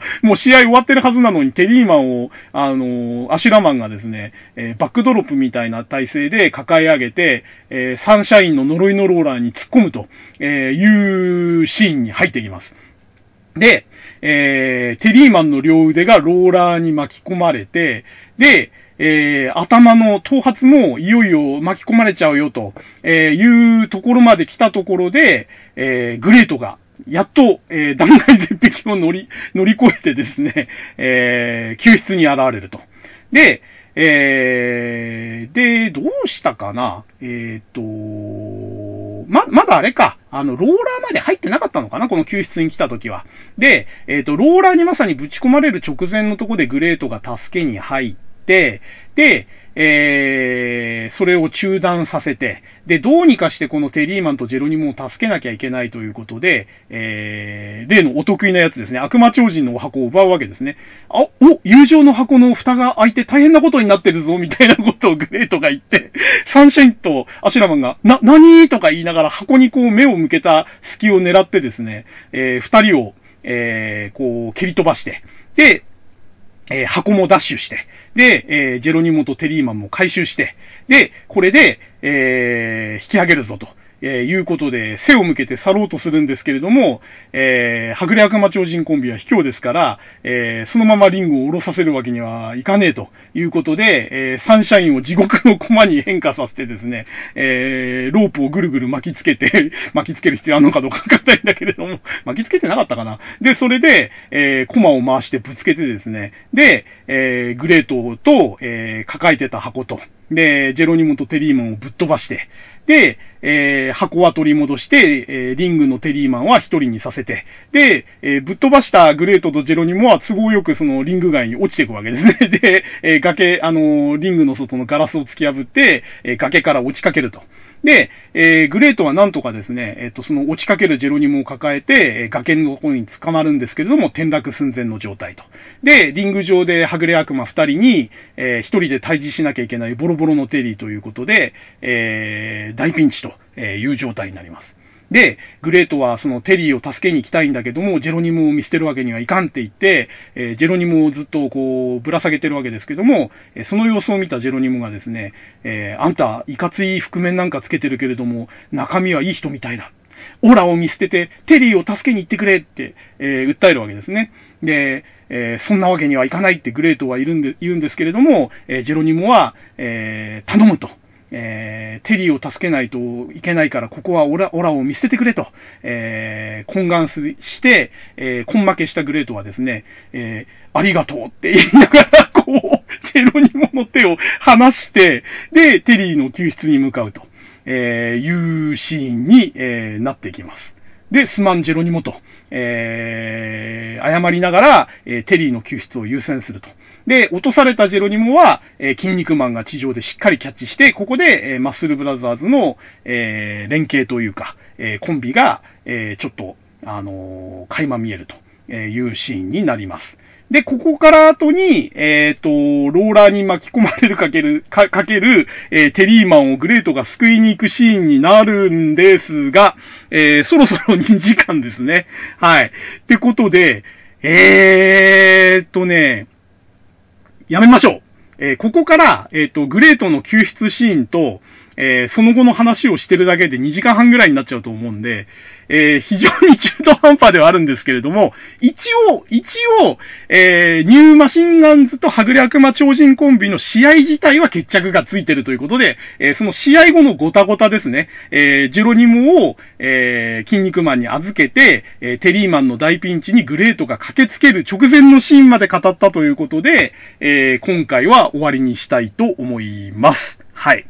で、えー、この後の予定ですけれども、えー、この後当然ですね、あの、呪いのローラーに巻き込まれかけたテリーマンを救出するグレート。で、その結果、えー、グレートが2代目に変わる。で、えー、準決勝の組み合わせが強引に変わって、えー、準決勝2試合をやって、で、えー、筋肉マンが、えー、いろいろああだこうだあった後に決勝戦があってというこの流れになるんですけれども、えー、今日のこの語りのペースを考えると、えー、っとね、えー、二代目グレート誕生、えー、準決勝第一試合の、えー、語りが終わって、準決勝第二試合が終わればいいかな、次回は。えっ、ー、とね、準決勝がまた長いんですよ。で、えっ、ー、と、はっきり言って、夢の超人タッグ編のベストバウトを強いてあげるなら、えー、準決勝第一試合なんですよね、僕の中では多分。あの、はぐれ悪魔超人コンビ対マッスルブラザーズ。えー、これが多分ね、夢の超人タッグ編のベストバウトだと僕は思ってるので、えー、多分ここが中心になると思います、次回は。なので、えー、まあ、全4回は確定ですね、このスピードだと。ひょっとすると全5回、まあ全5回には行きたくないな。全4回になんとか収まるように、えー、次回は、えー、2代目グレート誕生と準決勝第1試合と、え、できれば準決勝第2試合の決着ぐらいまで、え、語れればいいかなと、え、思います。はい。ということで、えー、ここまで話していたのは、ハンドルネーム DSK こと大輔でした。えー、それではですね、えー、次回も、えー、筋肉マンの、えー、旧シリーズを語る、えー、夢の超人タッグ編その3で、えー、お会いしましょう。えー、それでは、えー、この辺で失礼いたします。ごきげんよう。さようなら。